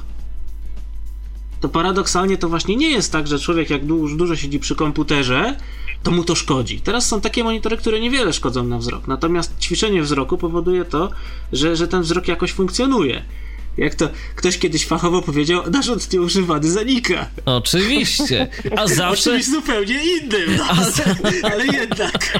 A zawsze gdzieś tam sobie w tle można sobie włączyć właśnie taką książkę mówioną, o których nasza audycja dzisiejsza była i tak myślę, że oto możemy powolutku zmierzać do końca naszego dzisiejszego programu. Ja bardzo serdecznie... Chyba najdłuższa audycja. Wiesz co? Wiesz co? Nie. Nie, nie najdłuższa najdłuższa, nie najdłuższa, albo y, porównywalnie, jeżeli chodzi o długość, bo y, jeszcze mieliśmy taką audycję, która miała trwać godzinę o iOSie. Wyszły około 3 godziny, tylko że tam robiliśmy jakieś muzyczne przerwy. Y, tu nie było żadnej, mhm. więc no, nie rekord. bo będziemy bić rekord. Więc rekord. A tu tematów to jeszcze uchu, hu, Oczywiście i myślę, że jeszcze kiedyś się spotkamy i porozmawiamy na ten temat, bo, no bo o tym, no jak już wspólnie doszliśmy do wniosku, można by jeszcze, mhm. można by jeszcze długo. Oczywiście audycja będzie pobrania, do pobrania z naszej strony internetowej www.tyflopodcast.net. Zresztą zachęcam w ogóle do odwiedzenia tej strony tych wszystkich, którzy na przykład dopiero w tym momencie słuchają tej audycji na internetowych falach Radia N, bo audycji tam już naprawdę sporo się nagromadziło, a mogę to obiecać publicznie, że będzie ich jeszcze znacznie, znacznie, znacznie więcej. Dziękuję bardzo serdecznie moim dzisiejszym gościom, a byli nimi Hanna Kinder-Kis, Jacek Kis. Dziękuję serdecznie. I Paweł Zadrożny. Pozdrawiam wszystkich. Dziękuję bardzo, pozdrawiam wszystkich. I ja również dziękuję i również wszystkich pozdrawiam, a my spotkamy się w kolejnym Tyflo na antenie Radia N już za tydzień po godzinie 19. Znowu w kolejny, w, poniedzie- w kolejny poniedziałek y, coś interesującego dziać się tu będzie, jakiś kolejny interesujący temat y, z perspektywy osób niewidomych i słabowidzących na pewno na antenie Radia N będzie gościć. A my spotykamy się także jeszcze w niedzielę po godzinie 20. Y, Tym razem to będzie taka moja autorska muzyczna audycja zatytułowana z archiwum M. Michał Dziwisz, kłaniam się i do usłyszenia. Przekaż 1% swojego podatku na rzecz Fundacji Instytut Rozwoju Regionalnego. Dodatkowe środki pomogą nam zorganizować jeszcze więcej darmowych i wartościowych kursów dla osób niewidomych i słabowidzących. Dzięki temu będzie im łatwiej znaleźć pracę i cieszyć się niezależnym życiem. Wystarczy, że wpiszesz w swoim zeznaniu podatkowym nasz numer KRS 40170 802.